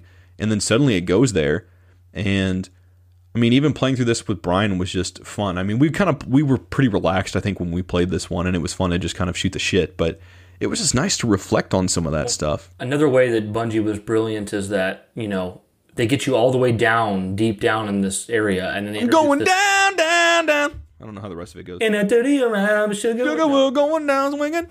Uh, too much Fall Out Boy and brute force in this episode. Never enough brute force. We only got one game of that. So they get you they get you way down there where you're trapped, and then they introduce this new terrified enemy, and you try to work your way out, and you're like scrambling to get to the top. And then what I think so genius is when you finally, finally get out of there, and you get to the top. There's a bunch of Marines up up there that are like your comfort food. They're like, oh hey, these Marines are here. Like, Like, hey, I'm, I feel remember the comforted. past couple levels where it was fun and you were never alone? yeah, it's like here you go. Here's some comforting comforting things. Here's some Marines. So that's like Josh and I tried to keep them alive as we progressed. we did. out We gave them swamp. names, and Only one in lived. order to establish, you know, uh, camaraderie and a connection with them. So we wanted to keep them alive, and I think we only kept we kept one damn guy alive. I can't remember who it was, but don't know. I think his name was Steve.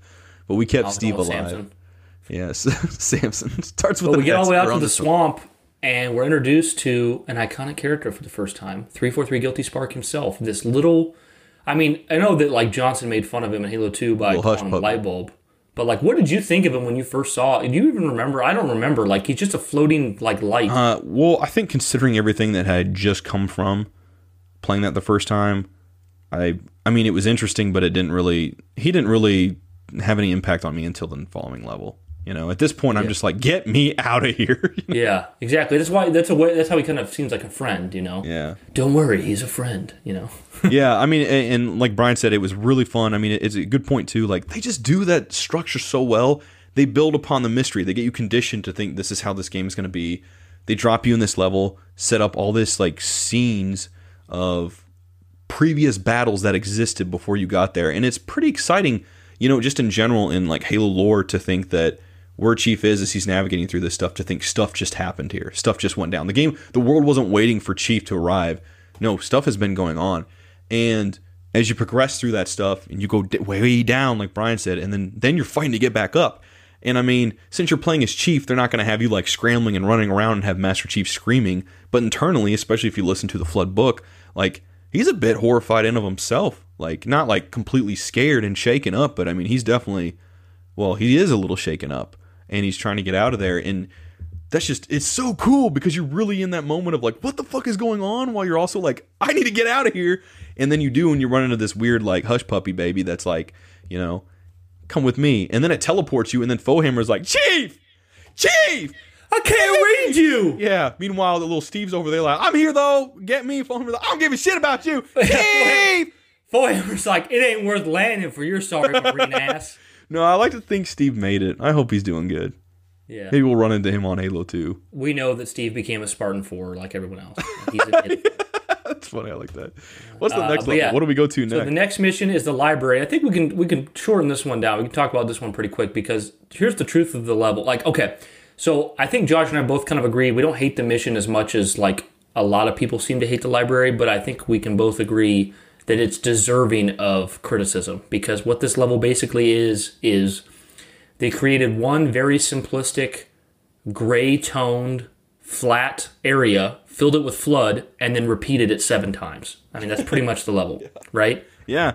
You know what was fun about this, though, guys? If you've seen all these, this is the level where Brian and I really turned our brains off.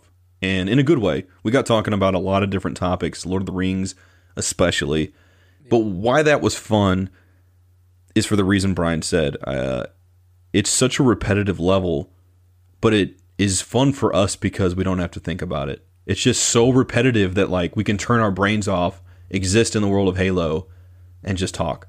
The one think- thing I need to touch on that this there's one thing about this level that's actually huge that almost never gets mentioned is that the lore info that 343 Guilty Spark drops, and I would recommend anyone who doesn't know what I'm talking about either play that level with subtitles on or look it up online. But the things that he touches on in that level are really forward thinking. Like, I'm sure they didn't quite know what the plan was for a lot of the things he says in the beginning, but he talks about um, your combat skin, which I mean that's what that's what the the Mjolnir type armor is called in the Forerunner novels is you know their combat skins. He talks about combat skins. He talks about how you have like a level one combat skin. Um, basically, basically, three for three guilty spark is you know we don't know what the plan was at the time, but he's more or less saying you are you are a forerunner, and I don't know why you came so ill equipped. Why are you wearing such pathetic armor? Why don't you like? He's talking about how like don't you know the protocols? Like you know how to handle this. You're you're my maker. You're you're a forerunner. You should know this. Like you're the one who built me. What do you think And Chief's thinking about? Chief in that this this is that? happening. What do you think Chief's thinking about? I mean, I flood Chief's probably aside. like, what the hell? He's like, I don't want to the die hell are you talking about? Just get I don't understand any of this. Yeah. So if you guys listen to what Guilty Spark says, it's very indicative of you know what was to come later in Halo as far as lore goes. And that's one. And also, this is the things. level where our, our, our logo is introduced to the Sacred Echo. I was I was hoping you were going to bring that up. I was going to if you didn't, but it's pretty damn cool. Uh, I really liked I really liked that whole aspect. That's one of the things I think Bungie has done. Or I'm sorry, three four three has done that's like enhanced. You know, Bungie something Bungie did, like made it better. When Brian told me this stuff back in 2014, and he's telling me all this uh, Halo 4 stuff and, and explaining it to me so I can understand it better. And- he tells me this shit and this is where like you can't necess- i mean my eyes widen but in my brain it's like the explosion going off where i'm like whoa. Because i never thought about what he said.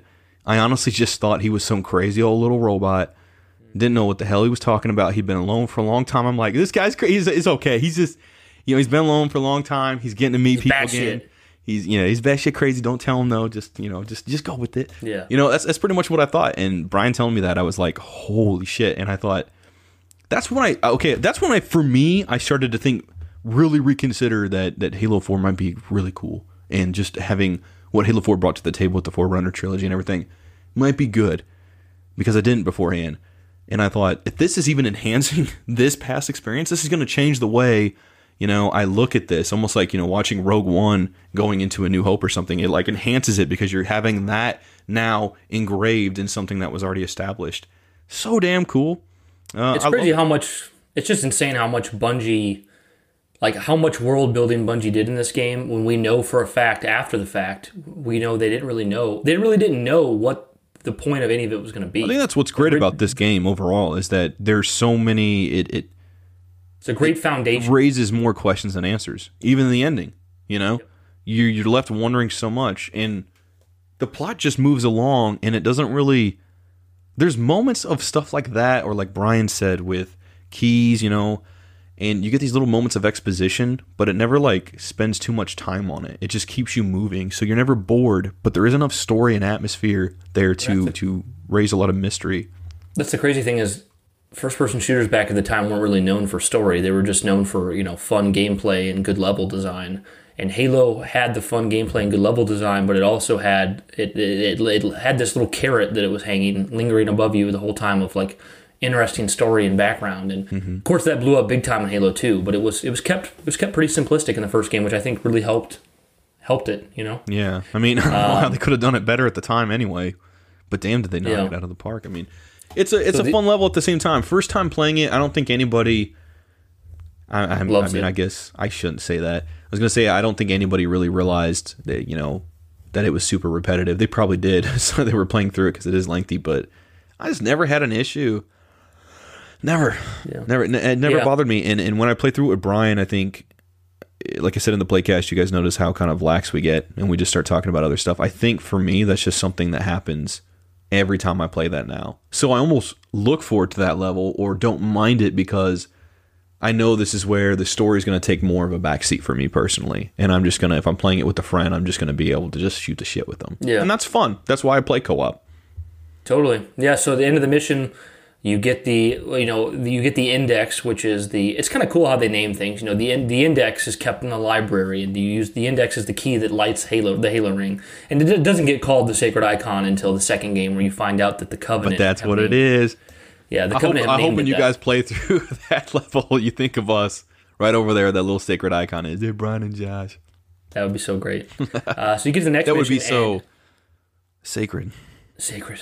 Uh, you put 343 Guilty Spark teleports you right to the control room. Uh, well, I, I guess I think you kind of I think the cutscene starts with you walking into the control room, so maybe he teleported you somewhere else and you kind of went there together. It doesn't really show. Chief's you like, get to the control room. bitch back here. Yeah, and you get to the control room, and 343 Guilty Spark has you put the index into the con- into the into the control room, and like the thing is, at this point, in retrospect, we always think of 343 Guilty Spark as kind of being evil because we know the things he does in the, in the trilogy. But truthfully, when he's telling Chief to put the index into the control room, he just thinks that Chief knows all this already and that he's taken him through the steps. Like he thinks that Chief is a reclaimer and that he's a forerunner mm-hmm. and that he knows what the index is, what the Halo rings are built for, and you know it's in th- it's in Guilty Spark's programming that if there's an infestation, you'd light the ring, and he just thinks that Chief knows that. Well, then of course Cortana pops up and she's like, "Whoa, you, do you know what this thing made you almost made you do?" Oh, don't worry, he's a friend. You know that whole thing, and it's That's like, when that's when I get really confused. My first time, I'm like, everyone needs to just chill. chill out. And that's what Chief basically does. He gets between them, he puts his arms up. He's like, yeah, just slow That's where, down. that's where the guys at Bungie were like, "That's the name of the map. That's the name of that multiplayer map. Chill out. That's what we'll call it. That's it. Yeah, yep, right, let's go yeah. for it." so, and then, and then like, you know, once again, it's just kind of confusing. And then, you know, Cortana's basically telling you how she's just saved everyone's hide by not, by stopping the control scheme, uh, the, the ring from being activated. And then we kind of start to see 343 Guilty Spark as an antagonist. And that's also where the, uh, that iconic line is delivered that I really need to write down so I can, because I, always mention it. The one where he's like, Guilty Spark says something like, uh, you know, having reasonable time to think about your query.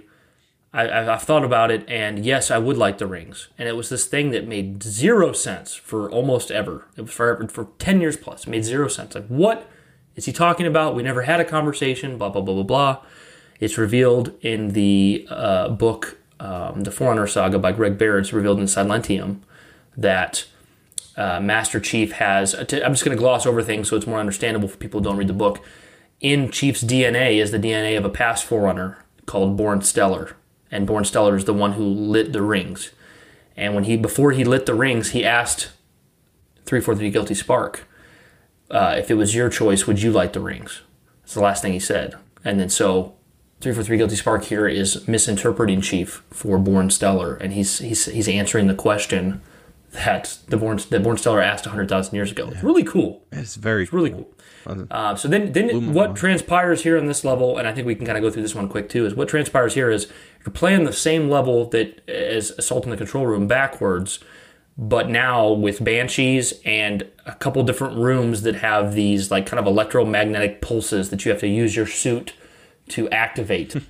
a little silly, but it works. So yeah, you're you're mostly just going through the same mission, but now with the the height of uh, using a banshee to fly around and um, just kind of glossing through that. I, the the end of the mission. What's that? How did you feel just us playing that with your experience? How was that for you? Uh, it's not my favorite mission, dude. I know some people really like this one, but for me, it's like It's- let's just get let's just get through it. If you okay, if you count if you're if we're counting the Warthog run in the mall, this would be my least favorite level, two betrayals. But if we're not thinking of the the the Warthog run as much, the mall would probably be my least favorite. But this would be like the the second. Yeah, because I mean, if you think about it, like Assault on the Control Room was this really fun mission, you know, where you fight Covenant and you have Marines and all this stuff. Well, then you get to Two Betrayals. It's darker, which it doesn't feel that way in the anniversary graphics. I'll mention it's, it's very Yeah. dark, but, uh, Which isn't way bad. darker. it's I don't like Yeah. it as much personally. Yeah, But yeah, I understand. it's way darker. You play the same area backwards, and now you have to deal with all these flood, which aren't as fun to fight.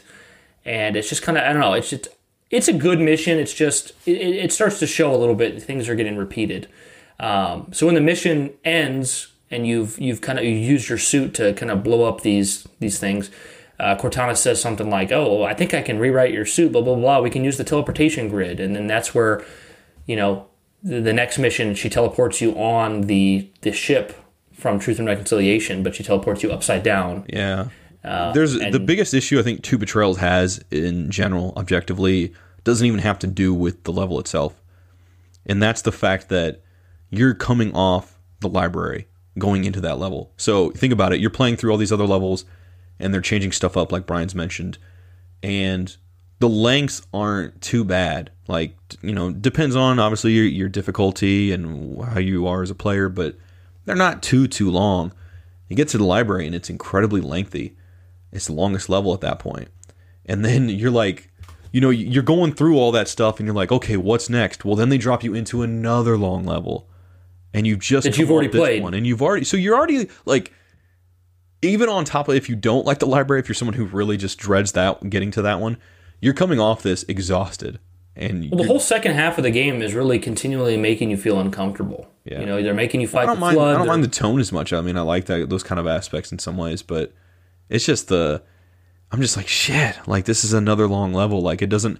It doesn't feel as fun to play because of that. I'm so exhausted from what transpired on the library that I'm. I'm kind of wanting something a little bit closer to like Keyes or the Mall in terms of length, but Two Betrayals is quite long. I think. Yeah. So then our second to last mission you get to is Keyes, which Keyes also it's it's also a repeated mission, but at the same time it doesn't feel it doesn't feel completely as repeated because the whole yeah. the whole ground sections feel new, even though they're Sure. technically not really. They're- What's the biggest takeaway from this level? I I think it's the what we discovered, right? Yep. So, okay, I'm guessing that everyone listening is going to be like, "Wow, you guys are idiots. I've known this since 2001." But if there's if there's a single person out there who didn't know this, I think your mind will be as blown as as we were. For the first time ever, we discovered right when you start that mission on the Covenant ship in the, in the mission Keyes, you walk forward just a few steps, and to the right there is like a screen you can look through. And on the other side of the screen is is Keyes. Like the proto Gravemind where Keyes has been taken over by the flood. Mm-hmm. It's right there at the very beginning of the level. Through that window is is, is the taken over flood key mine. It's crazy. it's key yeah it's like it's right there at the beginning of the mission and i'd never seen it in my life like i never had noticed that josh had never seen it either and we're just like and we're just awestruck by the fact that like he's right there we We're just staring at the damn thing. I remember because we walked. I think we both kind of walked past it, and I noticed flood at first, and then I run back, and then I'm like talking to Brian, and then Brian points out the little flood stuff, and as soon as he points out the little flood heads, I can see what looks like the proto Gravemind in there. And then I'm starting to say it to Brian, like we're both just realizing this at the same time, like what the hell? And even when we got to the end of the level, you look and you can see that little that little hole, like the little sort of gap hole, you know, where you can see through. Crazy, dude. Uh, it's cool though. It feels so cool to discover something new about a game you love so much. Almost twenty years. It's weird. It's almost like you do like the level. I mean, I could be wrong, but the the geometry is like a U, a, a U, Yeah. right? Because you go like Yeah. you're in the ship and you kind of go down. You're coming back up to just the uh, uh, you know the other side of the wall, which is weird. So yeah, so basically, you know, you go forward and you immediately drop down out of the ship into like a gooey kind of green pond, and then then the next, you know, I don't know, five to eight minutes of level is you trying to get back up in the ship, fighting flood Let and the cheat go down. Let the cheat go back up. Yep. It's real dark down there. There's like flood fighting covenant. It, it definitely feels like, and this is a point in the game where you're like, holy shit, everything has gone to shit. It's complete chaos. There's this is pretty damn cool because like thi- yeah, at this point in time, you've seen how like the covenant's gotten affected too. This group, this alien race, who seems so unaffected despite you mowing them down. So They always seem to superior so many, yeah, so superior that always got more left in the tank. These guys are getting just smashed and just just completely obliterated, overrun in these little sections. Like like when you come out of that water, they're already fighting. They're not waiting for Chief. This is another thing I love about the game. Like I said, like this game does not wait for you like a lot of other games do. You know, you got to open this door and the enemies are there, and it seems like they've been there for years just waiting for you to open that door. It's in this game, it's like there's some levels and moments where stuff is just The AI is so good for this game, and they did a really good job of making you feel like these these are real characters that have their own agenda and they they don't want to die. You know, Yeah, I we talked a lot about Harry Potter. I remember on this level. It was nice to nice to talk about that a little bit. We, we got a little love for Harry probably Potter. not a selling point for a lot of you, but it was no. fun. Well, it's like we and talked about I Lord of the Rings on the library. So I mean, I think I think Keyes this mission, you know, being on the ground and seeing the flood fight the covenant. This is a really good callback moment to in Halo Two when Truth says to the Arbiter, he says, um, uh, "You were right to focus your your abilities on the infestation, but your inability to safeguard Halo Halo was a colossal failure." So I mean, that's that's really referencing exactly what happened there. Like the Arbiter was leading this fleet and he had to decide how he was going to lead his men, you know, his, the Covenant, to handle this. So he decided to, to handle the, you know, he's probably thinking, he's probably thinking, he's like, most of the humans are dead. There's only one ship. You know, there's not many people out there. Like, it'd make more sense to focus on the flood. But really, this whole time, you have this cyborg run around who manages to destroy the, the holy relic that is the Halo ring. Um, yeah, because when you think about it, there's even in the flood book, there's only a couple like pockets left of just Marines and stuff, right? And I would imagine from his perspective, Like, what's the point? from the Covenant's worrying about- perspective, it's like they're like ants at this point. The the humans, the the Marines, the UNSC is just almost completely non-existent. So it's like that's a problem that's going to take care of itself because of the flood going on. You think? So he's going to focus on all the other important stuff. Well, then Master Chief comes through. So Like, I would have done the same thing if I was in charge. I'm like, yeah, I mean, you can't when you look at it from that perspective, you can't really blame him. You know? Yeah, mean, exactly. Yeah. So I mean, basically, once you get back to the, the the ship lift that brings you back up into the ship, you're kind of going through familiar areas from back in Truth. I mean, they're, at this point, they're reusing Truth and Reconciliation, which is it's crazy how it's so smart though because ultimately we don't care that much now, and we didn't care at all back then. It just it feels like a new level, you know. Yeah, when I think about when sometimes I talk about how I want games to kind of look well, I don't know if I said this before, but like one of my issues with Halo 2 was that like everything was very tight corridory and stuff like that. And I didn't enjoy playing the campaign as much. The story's fun, but I just didn't personally enjoy the the flow of the levels and stuff like that as much. Well, I think I mean, I'm glad for that being what it is. I wouldn't want to change it or anything, but I think kid me back then would have probably not minded had they literally just used tit for tat, the same assets, and just found a way to make new levels. You know, like I, I, I know they probably couldn't have done that. I'm just saying, it, like they they did it so well in levels like this that it just it works.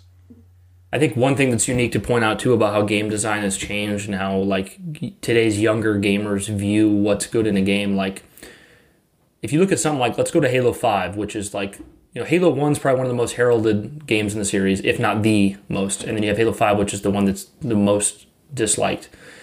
Halo Five has a lot of those big bombastic. I love when you use that word. Moments. What's that? I love when you use that word. I think of Jar I'm Jar. Binks.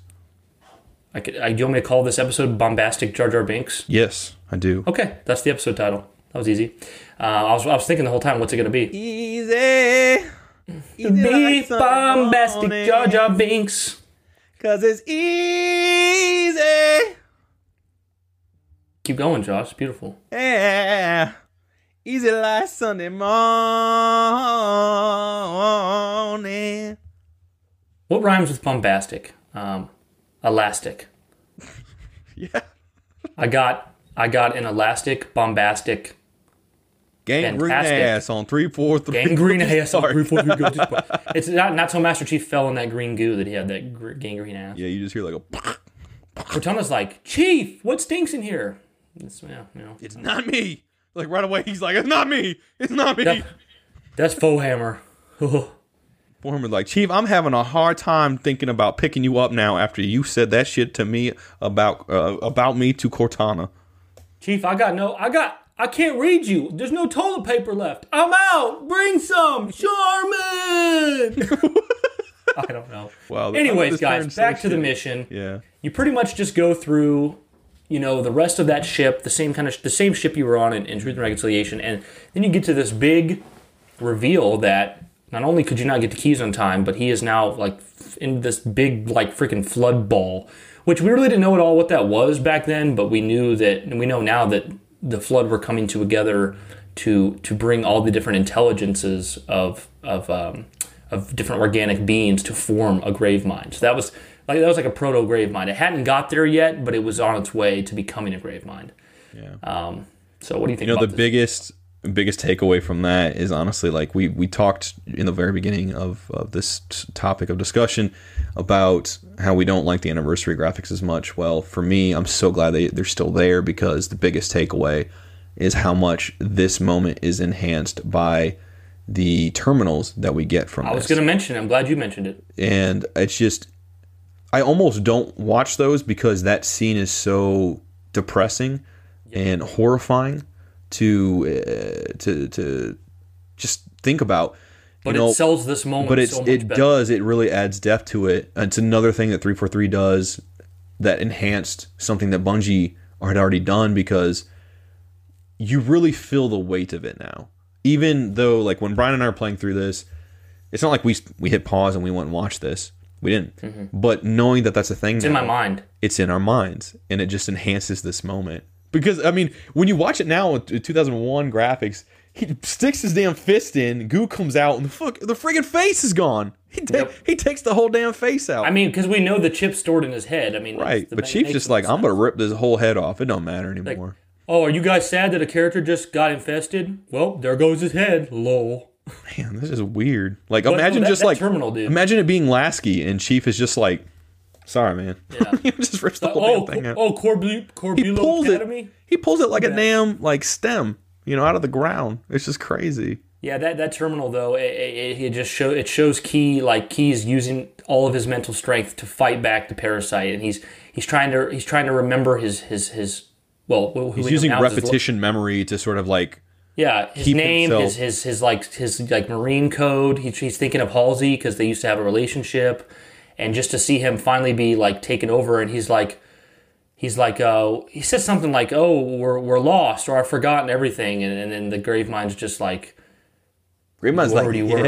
yeah, you Yeah. did, yeah, you lost, "It's crazy, dude." losing your memory. But uh, then, then basically the mission it's pretty much over at that point. You just quickly run out, get a banshee, take off, and then we are presented with the Oh. final mission of the game, the mall. yeah, but before we even got there, I never actually made it onto the mall because I died. Brian made it into a banshee. Well, because you can jump down and get to the banshee quicker, but you have to jump down to a ledge, get your health back, and then jump again. He just jumped straight down. I just saw Josh go, I sure, "Woo!" Dead. I sure did. Yeah. I said, "It's my I took off the banshee. and then as I'm flying away in the banshee, Josh like, "No, Brian, don't leave me." Brian, come back! I've respawned. Yeah. I was so we outnumbered and died. No, actually, I made it into this. Eventually, we may do a playcast of the second game, and you'll see that I made it back just like Johnson did. yeah. Boom. But then when we get to Halo Three, you're, you're in co-op. You'll be the Arbiter. I'm like, where's second Master Chief at? He made it through Halo One and Two, but he never made it to Halo Three. There's no second. All right, Master he's around. He's around. He's always lurking in the shadows. he is. He's in Canada or something. He's Shadow He's Chief. in Shadow Canadian Chief. Chief. Canadian Chief. Chief, eh? Either pal, how you doing? I'm here to fight off these Covenant. Okay, Let's talk about it. let's talk about it. Um, so we get to the Maw, and what I think's crazy about this mission is, I'll be honest, when I first played this as a kid, I had zero idea that this was the first mission of the game. Repeated because mm. the when you get to this level, mm-hmm. the ship is not in space; it's on the ground and it's burnt to a crisp, and it's surrounded by like I don't know brown like It dry is. land. It being burnt to a crisp makes the graphics look so crappy. It just they suck, and, and they don't actually suck. I'm just saying it makes them look that way because Yeah, everything is so- so, desolated. once again they managed to reuse like they reused an asset in the fact that they reused the entire freaking level. Mm-hmm. But because the the skybox and the, the the area surroundings different and they've made the whole like ship look degraded it, it felt like a new mission. So I think me and Josh are pretty much in agreement. Playing through this mission in these tight corridors, fighting Flood and Sentinels, it's not the most fun. But what the real cream of the crop ends up being the Warthog run at the end. It is, and you know, but it's it's still fun though in the sense that you do come full circle. I mean, it, it's a very subtle way of them doing it, but you do come full circle back on that ship and, and, And fighting your way off of it. the story's cool with like 343 I, I actually like there's this one line where 343 guilty spark he's going through like the systems of the pillar of autumn and he's like he's like all of our lost time humanity is it and it's kind of like a, a little bit of a foreshadow to as we know uh, and this is something i'd love to do a whole podcast episode on at some point is um, we know that bungie had originally intended for forerunners to just be regular humanity from a long time ago. Uh, Eventually, that changed, but this is that's that's this is one of those moments where three four three saying, "All of our lost time, hmm, humanity is it?" He's like, because whatever they called themselves, you know, it just that's the thing is they can be humans just the same as Chief hundred thousand years ago, but they might not use the word humanity to describe themselves. You know what I mean? And then we got that cool scene with you know Chief chucking that grenade up in his hand that's the size of his say, head. like, This is the kind of thing where I- don't feel like any I don't feel like any Halo game is like ends well without having a Warthog run, and only one in three have done that. And I just want to pick your brain, Brian. What if like this sort of became with Infinite and maybe like, let's say we eventually get into uh, whatever the next one is, even if it's ten years. Like I would love. How would you feel if Halo kind of started to become defined by like how cool their that game's version of the Warthog run is. Like every game kind of had some kind of Warthog run. I, think would I love would- that. Like it's a tradition. I would. Yeah, I think I'd more or less like that. I mm-hmm. know I could later eat my words and be like, "Oh, is getting repetitive," but like I would like to see it again, especially since this is a hot take many won't agree with me on. But I, I feel like Halo 3's was a really piss poor version of it. I, I wasn't a fan of how Halo 3 did it. I think it's still fun. I just don't like. I still enjoy it. it, it just feels like you're on like a weird like forge kind of. feels like you're on a Forge map or something. Yeah, Yeah. like, it doesn't make like the paneling just it feels very cheap. Feels like they ran out of time or money. Um, so I'm not a really huge fan of that. I understand. I still like Um, it, but I get it. Yeah, I still like it too. But yeah, the Warthog. yeah, I would run- love. To, I think Infinite needs to have Yeah. a Warthog run. I feel like I'm expecting that. No, I know. I it should. Uh, Infinite should have that. And, and guys, it was so much fun because Brian's screen didn't have the timer, and we decided at first we're gonna both hop in our own warthogs and we're gonna just try to gun for it. And Brian dies. I pick him up. We drive. Actually, I didn't die. You teleported me out of my work. Oh, that's right. I'm so sorry. Yeah, I'm the asshole by unintention. Uh, then anyway, Brian gets in mine. We drive for a bit. It gets flipped. I'm like, Brian, hop in. Like, doesn't matter. Just hop in. And guys, the coolest thing about this is we'll mention it on there. We might not have it up by the time this pod's up. But the last time Brian and I played through uh, Halo CE's co-op was Master Chief Collection release night in 2014. So when that happened, for you guys who haven't heard this story, what happened was I ended up, we get to the final part, we hop out, and we're running for that ship. And just as we're about to get on, I get kicked from the game. Brian gets on board, and I not only I don't get the achievement for beating the level that Brian does, I also don't get the achievement for beating the game that Brian does. And it pissed me off. Brian laughed right away. And so anyway, this was a really interesting moment of coming full circle of like closing the It chapter. works. I got a little bit of closure now because as you guys will see when the video does go up, we did it. We both made it. And there was one point where Brian died and I was just like, no, like I could just gun for it here and maybe he'll respawn, maybe he won't, but we'll It was like me him. and Josh were running like in a triathlon. It's one of those deals where like the guy you were beating trips and falls, and Josh is like leading the, and he turns around. He's like, "Do I go for the finish line or I go back and help?" Like, no, I'm he- go back and help. Yeah. get up, Brian. we'll finish together. Yeah. Yeah, well that was fun, man. I'll cherish that moment because it did get intense for us. We got down to I think it was the last like 40 seconds or something like that. We didn't have too much time left and we flipped all around but we made it. Yeah. I mentioned to. Josh on the playcast. I don't know if you guys remember this, but like when you finish the game on MCC, obviously you have the cutscene with Chief and Cortana, and he says, you know, I think we're just getting started.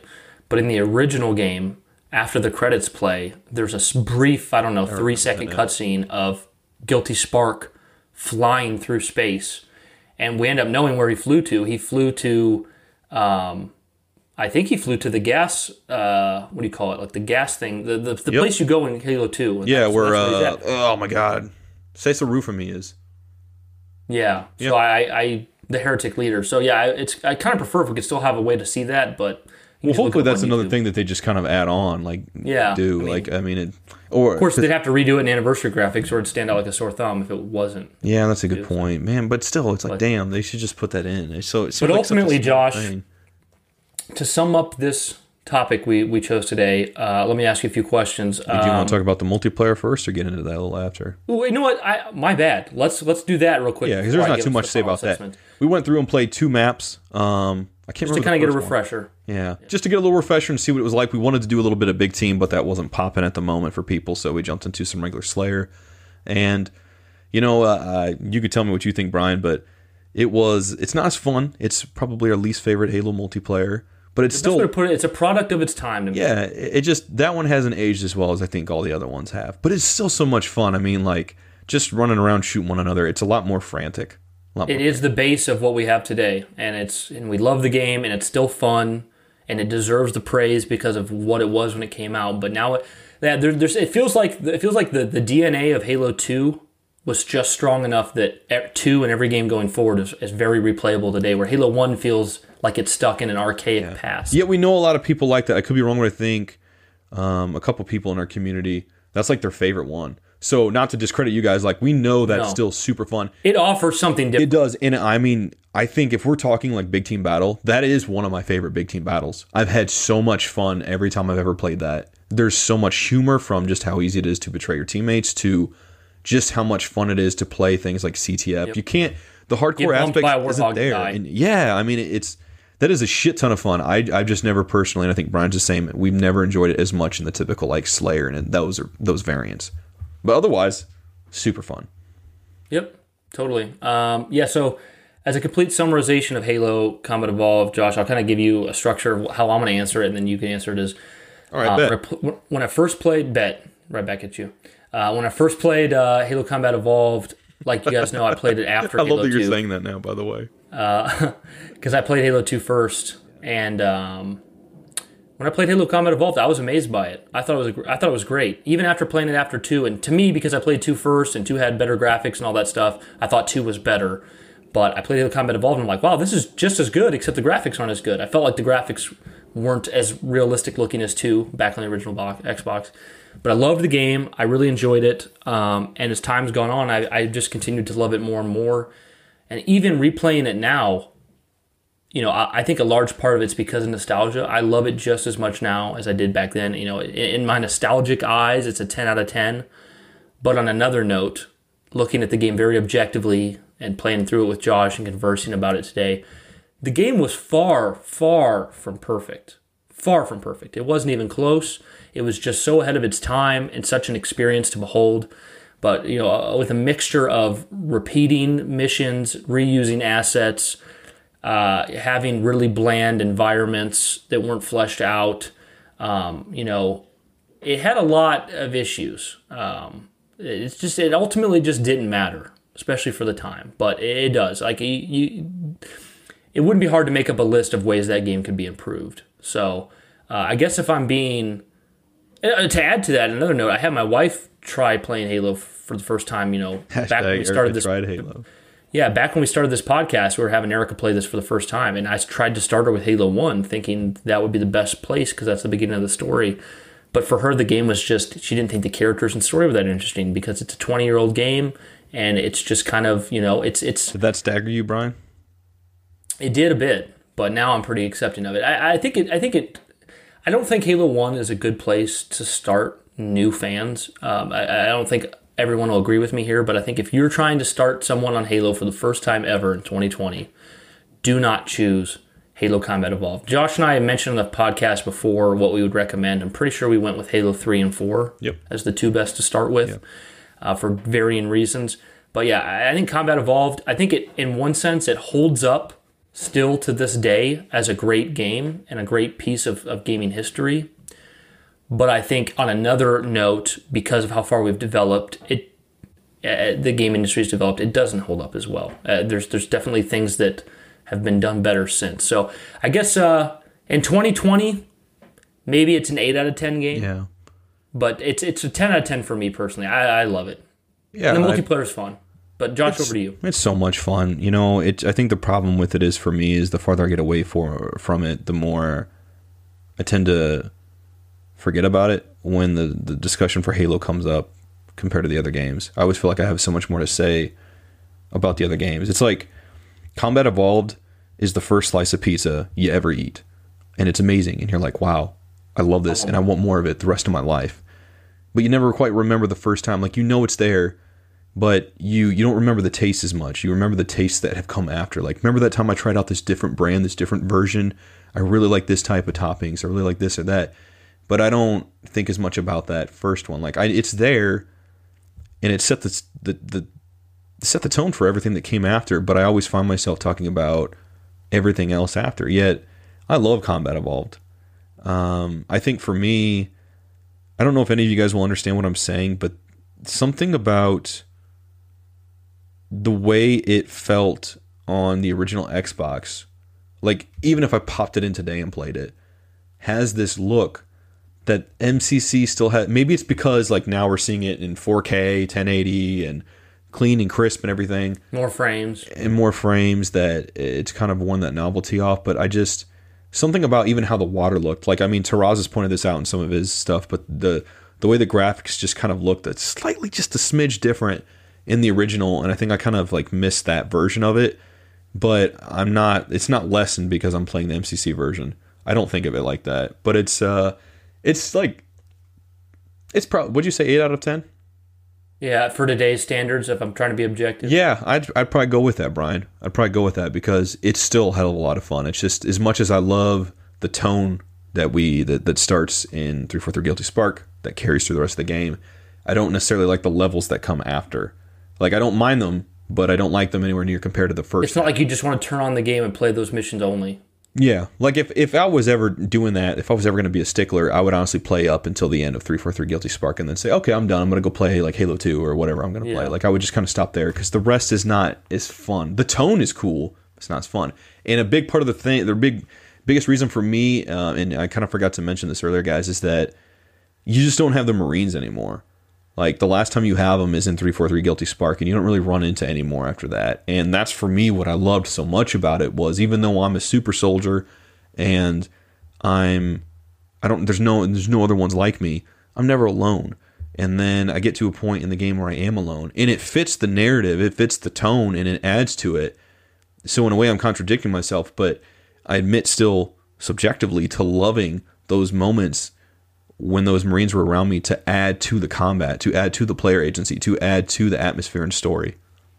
Yeah, yeah. I think there's. Uh, I think one thing that's always going to make Halo Combat Evolved so special that it can't be taken away from it is it was so simple, and it was before before any sequels came. Before I mean, I was about to say before any novels. Technically, Halo: The Fall of Reach came out before the game, but that's a whole different story. Technically. But uh, I mean, it, it was just a simple time. It was a simple game. It wasn't. Uh, it wasn't marred by canon and sequels.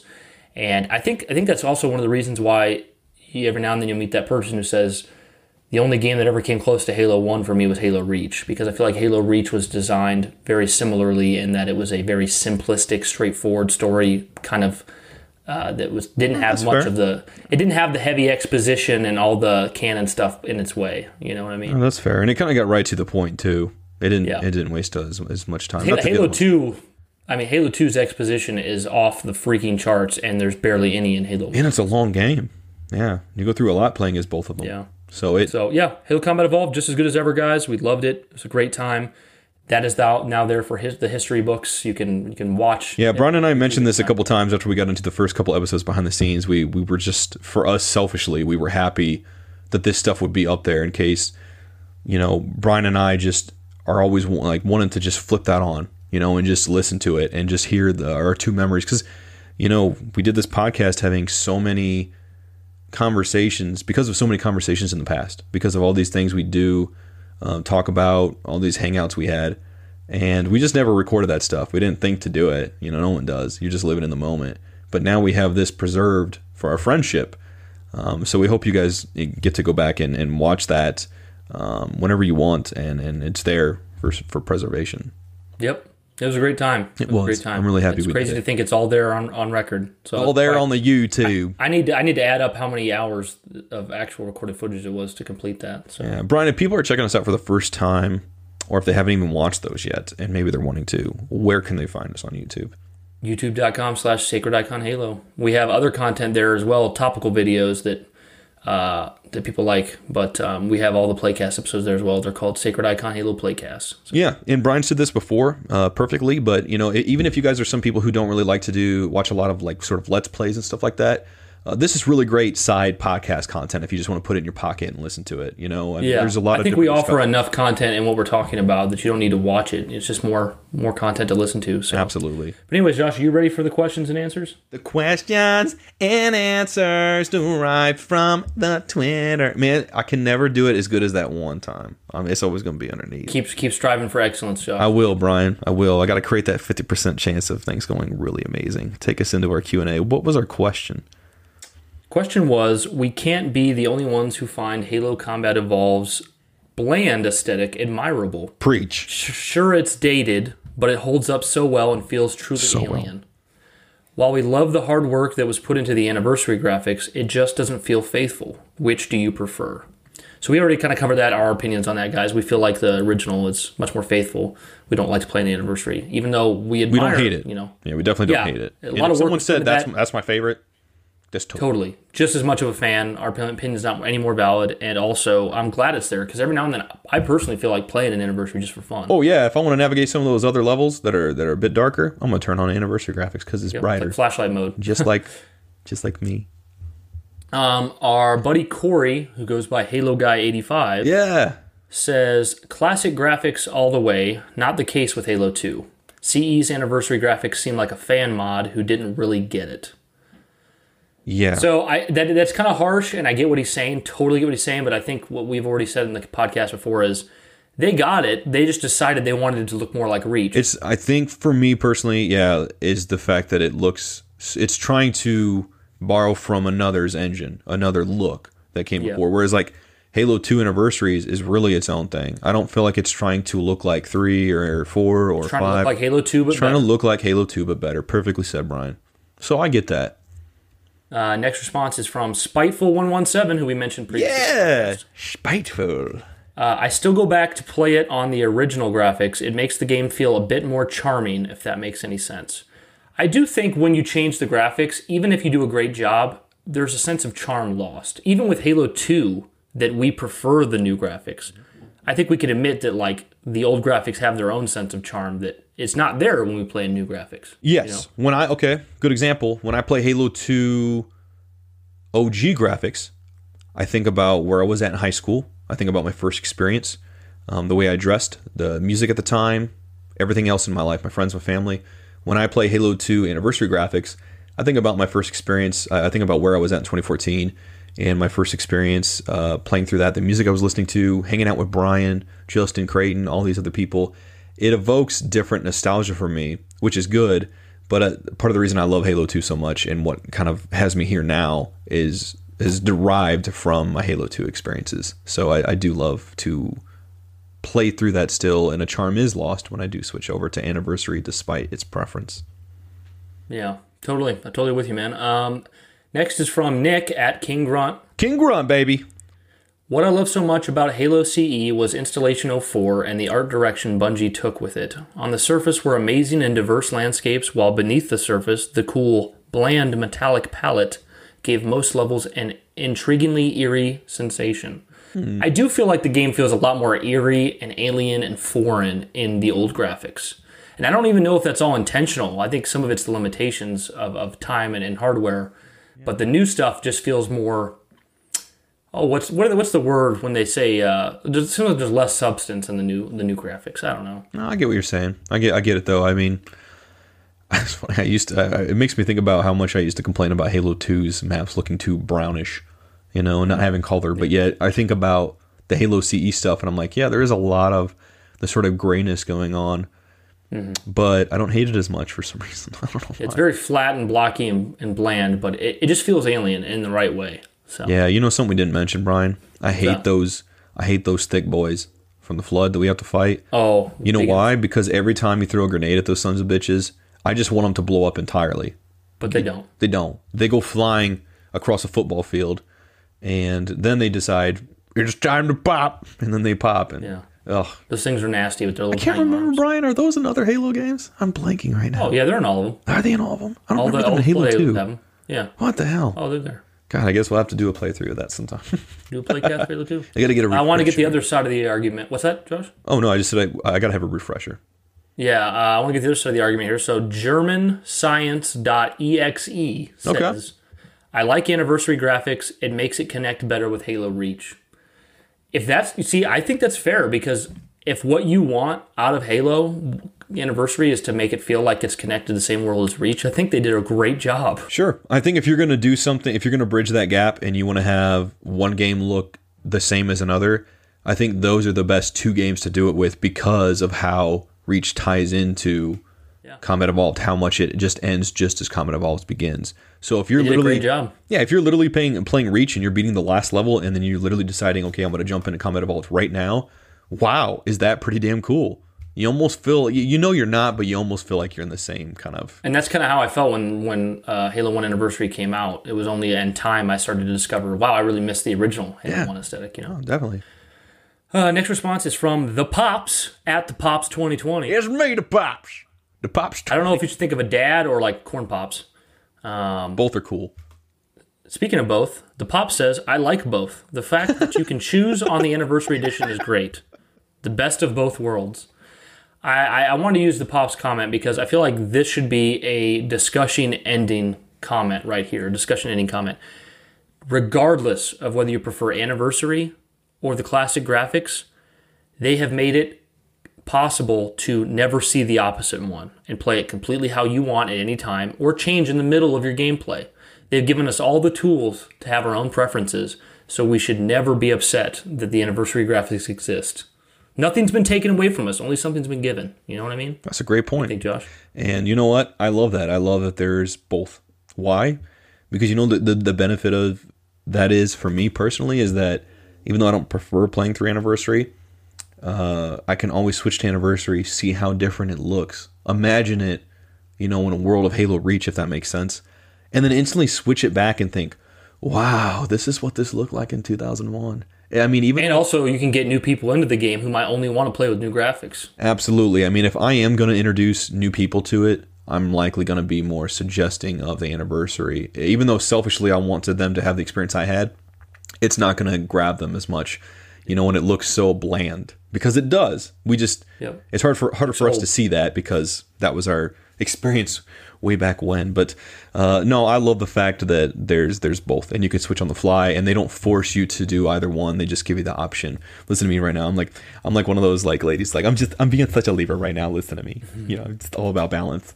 But uh, but I, I love that. I love both, and I don't. I mean, I don't hate it. Like we already said, I don't hate that there's those anniversary graphics being what they are. I think it's awesome. It's one of those things that I don't enjoy as much, but I'm really glad that other people do, and I'm glad it's there for those people that love it because that's just such a cool feature that they never had to do, and they did. Yeah, it's it was a big effort. It's not like they just flipped a switch on that. Right. I mean, that was a. I mean, you, you look back and you remember how they were even like trying to nail down the design of Anniversary Chief. You know, that wasn't Yep. actually what how he when how they he first looked. revealed him, he didn't look very good. Yeah, so I mean, kudos to them for putting in that effort. Didn't have Yeah. to do it, but they did. Our next response is from at Carmine824. He says, Original. The new graphics really do look nice, but as you said, they don't feel faithful enough. I feel that in using assets from Reach and 3, rather than refining the assets that were already there, it's somewhat detracted from the game's original identity. Yeah, I mean, I'd agree with that. You know, again, The original game's identity is lost, I feel like. Yeah. anniversary. it feels it, it feels more like it feels more like reach i think if i'm putting someone through that for the first time let's say you were putting erica through it and you had her play reach first you took her through it chronologically and then she goes into that i think for someone from her posi- position it's like almost sets the tone of like okay this is fine because this is what they're all going to look like but if you're someone who kind of experienced the og as it was it's so much more brighter shinier, crispier. The geometry's a little off in certain areas. You know, it doesn't quite line up as well, and I think that's why I don't like it as much. But again, it's still awesome. Yep, totally. Uh, last response is from Jonathan Rojas. I, I think I pronounced your name right. Says, honestly, it depends on the level. Some levels look really out of place, uh, especially when you're in the wild, like in the mission Halo or the first part of Truth and Reconciliation. But interiors, such as the Pillar of Autumn or the Maw, and the second part of Truth and Reconciliation look great. So it sounds like he thinks like interior designs, like the ships, look like more proper updated Halo CE, whereas the outside stuff looks really off. I think I kind of agree with that. Like even though even though it looks different than the original graphics, like I can almost buy into it more when I'm in like ships. Yep. It's when I'm outside and there's all the outside like flora and fauna and the changing of colors and That's a good point, actually. I guess I, I guess I do kind of agree with that. I do kind of feel Yeah. it. Yeah. So I'm really glad he, p- he pointed that out because it's, it's some places look more faithful than others. When you're outside in 343 Guilty Spark, you're like this. It's Looks like brighter. It's brighter. It's still dark, looks but it's glowy and bright and Yeah. looks, looks much different. Yep. So, uh, all right, Josh, we're gonna get through this business quick. We're running late. absolutely man. Take us through our patrons that we have. First, we got Joshy Big Boy. Joshy Big Boy. It's not me, guys. It's another Josh. A cooler Josh. No, it's really just Josh throwing five dollars on the patron. Just to make Oh, quit joshing around. Uh, Ryan Barca, Ryan who Barca. also left that sick iTunes comment last week. Thank you. yes, and you also sound yes, that meant so much, and you also sound like a skater in Tony Hawk, so which is badass. I, I would select to play as you. Dustin Mondre. Dustin Mondre, great dude. Sharp profile picture. You ever seen him? Dude's in that suit. Oh, dude, he looks hella Damn, sharp. fresh as hell. That sharp. Yeah. Anthony Nicolosi. Anthony Nicolosi of, of KO Friend of the Koala. Entertainment, right? If you guys aren't following Anthony Nicolosi's um, company, KO Koala Entertainment, you need to do that right away. They're going to release the best indie game known to man. yes. He's funny as heck, dude. Uh, I'm, I'm, I'm, I'm, I'm putting the expectations way too high. They're going to be like, whoa, Brian, you're going to kind of like, whoa, Brian, settle down there, bud. Um, we got Corey Hanks, Corey Hanks, Corey Hanks, Corey Hanks. I forgot to mention him last week, and I felt awful, so I said his name four times. I love it. Thank Corey you. Hanks. That's a very iconic We got- name. Kilimanjaro. Kilimanjaro, always so supportive. Yeah, you're someone who's watched our playcast, so hopefully you really enjoyed this episode. Yeah. Thank you so much for all that Sweeten the support. That means so much. It really does. Hyperstellar. Hyperstellar, the sequel to Interstellar. I feel like it's a sequel to Interstellar, but it's not actually directed by Christopher Nolan. Right, it's kind of like 10 Cloverfield Lane, who's like a it's like a kind of a sequel. It takes place in the same universe, but it's not quite like a direct not a vacuum sequel. salesman. But honestly, a lot of people consider this one to be better. You know what I'm saying? I mean, I like the first Cloverfield, but this is Hyperstellar. This is Interstellar, so I prefer Hyperstellar, not that Christopher Nolan shit. It's where Hyperstellar goes up against Oreck for best vacuum cleaner Yeah, market. I'm going for Hyperstellar. Um, Oni BB. Oni What up. BB. Man, he sent me. Uh, God, he sent. Me, I think it was. I think it was on my birthday. By the way, guys, thank you so much for all that stuff in the Discord. Uh, wishing me happy birthday. That meant so much. But Oni, uh, yeah, had messaged me and uh, sent me some some stuff and, and said some really sweet things, and that meant so much. Great, great dude, guys. Sweet Oni BB. Sweet Oni I should BB. say baby. No, I'm just kidding. Being weird. Sweet Oni baby. Uh, next we got some protein. Protein jugs. Woo, man. Can you imagine the disappointment on this podcast if I read his name off just like next we got protein jugs? That'd be so sad. Well, you always got to hype it up, and it always makes me laugh because the visuals. I'm not going to talk about that on the show, but it's it's very funny. Meant I just like how his name is protein, Protein jugs, and then, and then parentheses it just says Jacob. Jacob, you're so funny, man. Uh, next we got Genesis. Genesis. Love Genesis. He's dude's always interacting with us Glenn is fantastic, man. Awesome guy. Yes. Oh my goodness. I uh, so many got- good things I can say about him. Ian Big Dog Mills. Ian Big Dog. Mills. That's one of the coolest damn dudes I've ever known. I love his energy on Twitter. I love it, dude. Having him on the show was fantastic. Just his damn Halo 4 story was like one of the coolest Halo Oh, stories. legendary! It's in the it's in the legendary companion. It is. That's not heroic. Um, next we got Nick Ray, baby. Nick Ray, baby. I gotta make a song about you or something. Ooh, ta, Ray, tell me what you had for hey, dinner. Was it a baked potato? Oh shit. uh, next we got Jondon. Jondon, the Crimson Jondon. Seraph sailing in. You know, whenever I think of Crimson Seraph, I picture the uh, the weird covey ships. I don't know the names of them that fly in Oh yeah, during yep. the Halo They're region. called Seraphs. I Yeah, think. oh, that's it. That's why I think of them. Yep. Wow, I'm smarter than I Revelation realized. here, Josh. Love Jondon. Next we got Trevor Pokey. Trevor Polkey, Mr. Hockey fan, and uh, just all over, all around suave dude. Thank you. I so feel like he's the natural go-to for modeling a leather jacket. dude. I could see him in that. He'd be Yeah, fresh totally. as hell, yeah. Next, we got the Shipleys. I'm The really hoping Kirsty is able to play Crash, even though she injured her elbow. I know. I hope she's feeling better. Make sure to send her some well wishes, guys. If it makes you feel better, I haven't got to play Crash yet. So yeah, the probably play show is me. like WandaVision. That's that's what we imagine the show yes, be. the Shipleys are the WandaVision. Watch the WandaVision, and you'll know exactly the exactly black what and the white Shipleys are aspect of you know like the Yeah. whole Leave It to Beaver shit. Like I love like. that. Right, exactly. yeah. Uh, next, we got our buddy from Podtacular, Dust Storm. Dust Storm. Dust Such a- so cool. Such a supportive like he is like he's just he's one of the the core um just p- personalities of the halo community. Love the dude. He is, and, and and having getting to be a part of Podtacular was incredible and and very humbling, very flattering. can you think of josh can you think of because we always have our little saying for matthew salvatore but before we get to him can you think of a saying for for glass? Because glass who, who also goes by marcus but think of a saying for glass because he is our second longest running supporter the man who never gets a pass, ladies and gentlemen, it's Glass. beautiful i love it now for the last one our longest running supporter josh The man who saw Justice League and knew it needed more, ladies and gentlemen, it's our buddy Matthew Salvatore. i hope he loves that I hope he does Loves it. too. I know he does. That's our patrons, guy. If you want to, guys, if you want to support us on Patreon, we have a Patreon at patreon.com slash sacred icon halo. You can get in for a dollar, five dollars, or ten dollars. We got different perks there for you. We would love that support. Really appreciate it. Don't feel obligated though. Another way you can support us is you can go over to youtube.com slash sacred icon halo and subscribe to our YouTube page. Hit us up on Twitter at sacred Oh, icon Brian, you don't need to take us in all that. I got us covered, baby. Oh, you got it covered. yeah. Okay. Well, you know what, guys? We've really enjoyed our time with you, but we want to leave you with a little something special. So I'm going to say, keep it sacred and take us out, Josh.